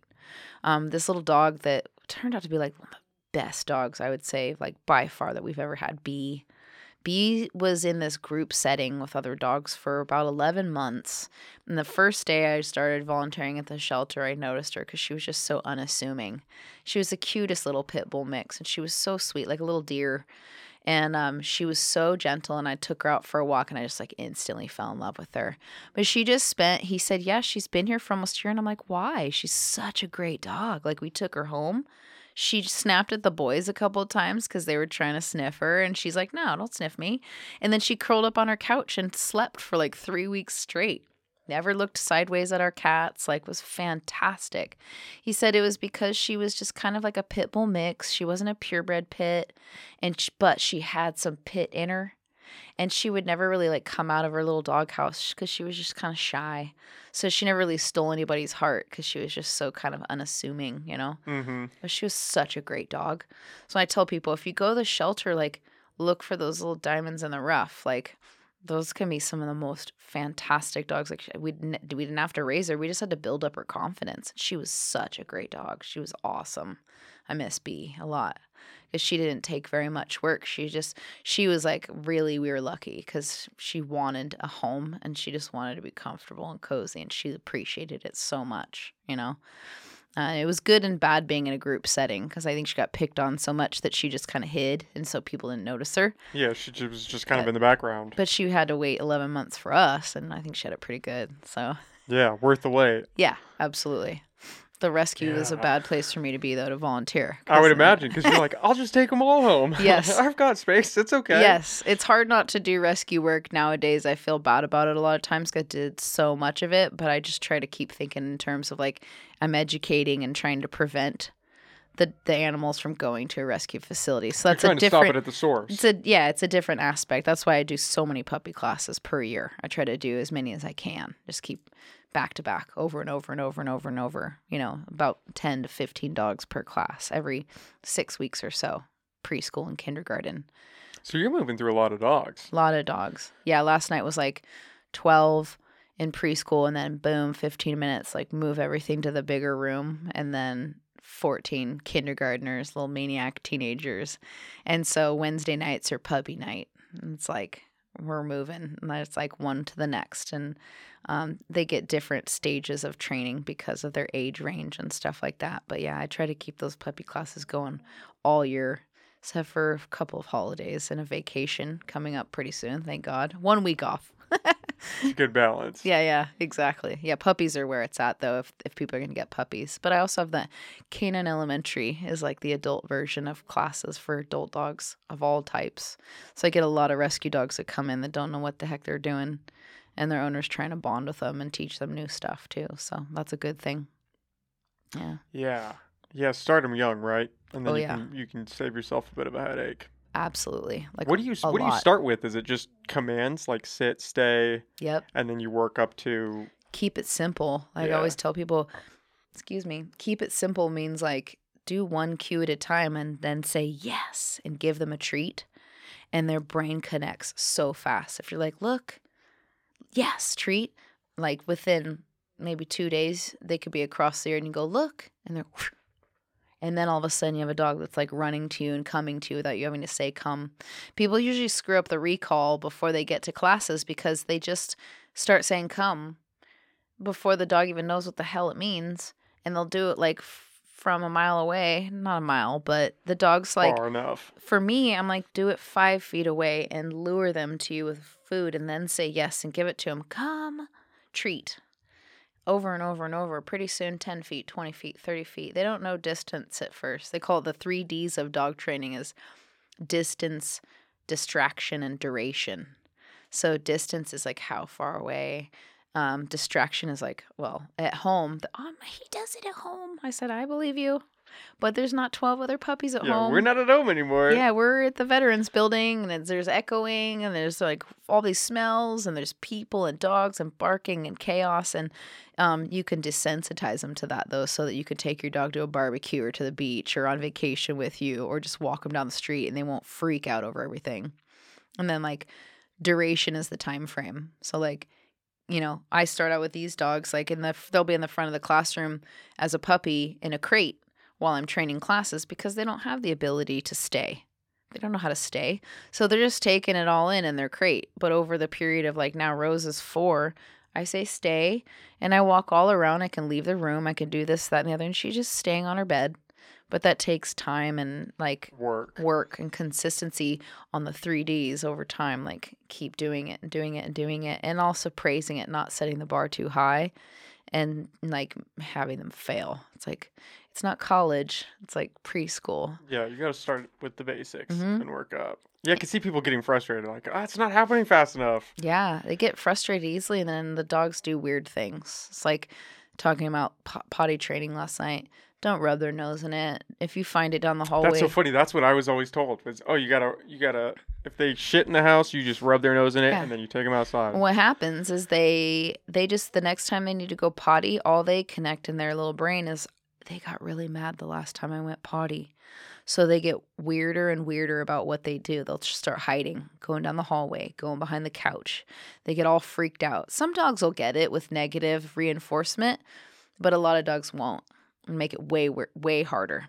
And not, but I and I do the human analogy. I'm like a lot of you have kids, so if your little kid is like six months old and they poop in their diaper, are you gonna rub their nose in it and tell them no, and then put them on a on a on an adult's toilet, and they're like, Like think of that like their age and and a baby or a a toddler and having to like give your toddler a piece of candy because they use the little potty and stuff like that. Like p- people say that all the time. Like, yeah, this is like just like positive reinforcement with my toddler. And I'm like, yeah, it's it's the same mindset, the same age range. No, dogs aren't kids, but the same stuff works. Little treat, little yes, they start gravitating more and more towards being good. So with potty training, what would you do? Would you just take them outside and then give them a treat and say, Yeah, first of all, crate train your dog because they don't know not to go in the house. Don't use potty pads.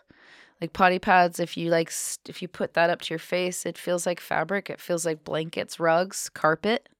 So you're actually teaching your dog not only that it's okay to go inside the house, but that they should gravitate towards a square, soft fabric item. So it's "There's a lot of those in acclimation house? to a surface. Yeah, and I actually like use them in classes and use. Oh, I have like I have like boxes and boxes of them because people bring them in all shameful and like here take them because I use them to clean up messes in class, and after convincing them not to use them anymore. Um, crate training teaches the dog to hold their potty They won't go in the crate. if it's not too big. If your puppy came from a puppy mill where they were in it stuck in a crate and and in a bad situation they were forced to have to pee and poop in their crate, there's something wrong there. If your puppy's poop, peeing and pooping and walking in it and stomping in it, you should look at where they started their life in squalor, possibly, most likely. But most puppies that were raised properly, they will start they gravitate away from uh, messing their bed. You know, they don't want to mess up their environment, their den. Because then they're stuck in it. Yeah. So having a crate just big enough for them to like be able to like whimper and vocalize when they have to go out, like at night and for short periods of time during the day. You don't want to use a crate for too long, obviously. You know, they shouldn't be in it for during the day for longer than like three or four hours when they're a baby like that. I, I think a maximum of five hours is fair. You need to get home and change your lifestyle or change the way you manage your dog if you're going to be gone for longer than that. I've had some people that will admittedly say like, "Yeah, my dog's in a crate for eight or eight hours." I'm like, "That's too long." At during the day, at night, when they're sleeping and you're there and you can hear them if they have to go, that's one thing. Most dogs can hold it all night and they get a nice cozy crate. They're not being harmed by being in a crate in your bedroom sleeping at night, but during the day, that's too long To be cooped up like that. to yeah. be cooped up. Yeah, then you just get all kinds of other issues. But like nothing compares to just going out with your dog and like patting your leg and saying, let's go potty and having them go to the door where you want them to go out to, teach them to go, and then take a treat or two or even just a piece of kibble out of your pocket and say, yes, good potty. So they only they learn the words after you repeat it. And if you keep it positive with those words, unless it's like no or leave it or off for jumping or ow if they're biting you. Those are like the negative terms, but the rest should be like Positive. positive. Yeah, because they totally feed off tone of voice. If you're like, Rose, come here, she's gonna be like, I don't think that's a good idea. You sound pissed yeah, off. Yeah, I don't know if I should go next to you. Yeah, exactly. Yeah. Oh, Rose. Rose is tooting over here. She's, it's not she's me. having a good It's time. it's Rose. Yeah, she's, she's having a good time. she's back in the REM state, and and uh, yeah, that happens with these Bostons sometimes. That's all part of the fun, though. You know. Yeah. What are you gonna do? um, Janet, we could wrap. We've done three hours. I don't know if you have. Nice. I, I don't know That's if you have somewhere to be or anything. um, Just to feed the horse. thank you for the awesome, the awesome sake. It oh, is you're welcome. Gin Ginyo sake. Gin- Ginjo. Ginjo. Yeah, Ginjo Ju- sake? Junmai Gin- Ginjo. I think Ginjo I'm sake? probably I messing it up too. Definitely recommend people go out and try that because it was really good. That yeah, was a great introduction to the sake. Junmai version is nice. That's and there's so many different. Yeah, it's my favorite. When you get hot sake at the Japanese restaurant, it's usually like the low grade. It's like the box of Franzia like version Yeah. of sake. yeah. Um, but yeah, most sake should be served cold. So put that sucker Yeah, in the it- fridge yeah. or put a little ice cube in it later. You'll like it even more probably. Okay, I'll have to try that. yes. That was awesome. And the um, and the crystal should hopefully bring you yeah, I was gonna ask. positive energy. We, is there anything behind that? Thank you for the awesome crystal You're and the cat, by the way. Well, it's a quartz geode I got from Chapman's that up on Gem and Mineral Shop. And I think everybody should have them in their space. And I took that out of my collection. I feel like it's I I don't know, I prefer instead of just going and shopping for them to like give somebody something. something some things you do with crystals to help them because they're supposed to be cleansing for your space is that um well first i didn't i didn't have time to go to the ocean which i love it when i get really crystal nerd like i will take a handful of crystals to the beach or to running water creeks rivers are fantastic and actually cleanse them with the water but then so what i did i just rinsed it off in the old sink Oh, that counts. but I put it out in the sun. So what sunlight does is it like re- it regenerates whatever negative energy, toxins or, you know, emotions or whatever is going through the area. The crystals are supposed to absorb that energy, take it away from the atmosphere and take it on, but they need to be recharged. So recharging them with sunlight. And that's Sunlight. I, it's something I always do before I give somebody a crystal. It's like you recharge it. yeah, it's it doesn't have any of our our Campillo ha- uh, Casa juju on it anymore. It's yours now. Okay, so, So- I'll have to put it in some sunlight eventually so that it can get cleansed. yeah, the, you know, the more people you have in the war, the more difficult stuff That'll be good. I'm sure I've had some guests on that could they could be cleansed, and I'm sure I'll have more on in the future, and so that'll be a good. It's little- fully I'll just- charged I'll just right start now. scooting it closer to them. yeah, so if you like have a tough uh, a tough session with somebody, Yeah. be like, we're gonna bust this thing. yeah, the we need to set you over in the sun for a bit, or Yeah. take it on a little trip to the beach with you boost one day. power. Yeah, and then you you wash it. Do you have to wash it in the ocean? Is that like a recharging thing too? No, or it's that's just more like the initial. the extra awesomeness. Okay. Yeah. Okay. Ours had a little dust on it, you know, a little, like I said, a little Campillo dust. Crystals are great though, and I love Chapman's. If you ever get down, just pat. It's between Fortuna and Rio Dell. yeah, drive past it. It's like the uh, they the guys in there are incredible too. I mean, you could point to anything and they could give you like the full like.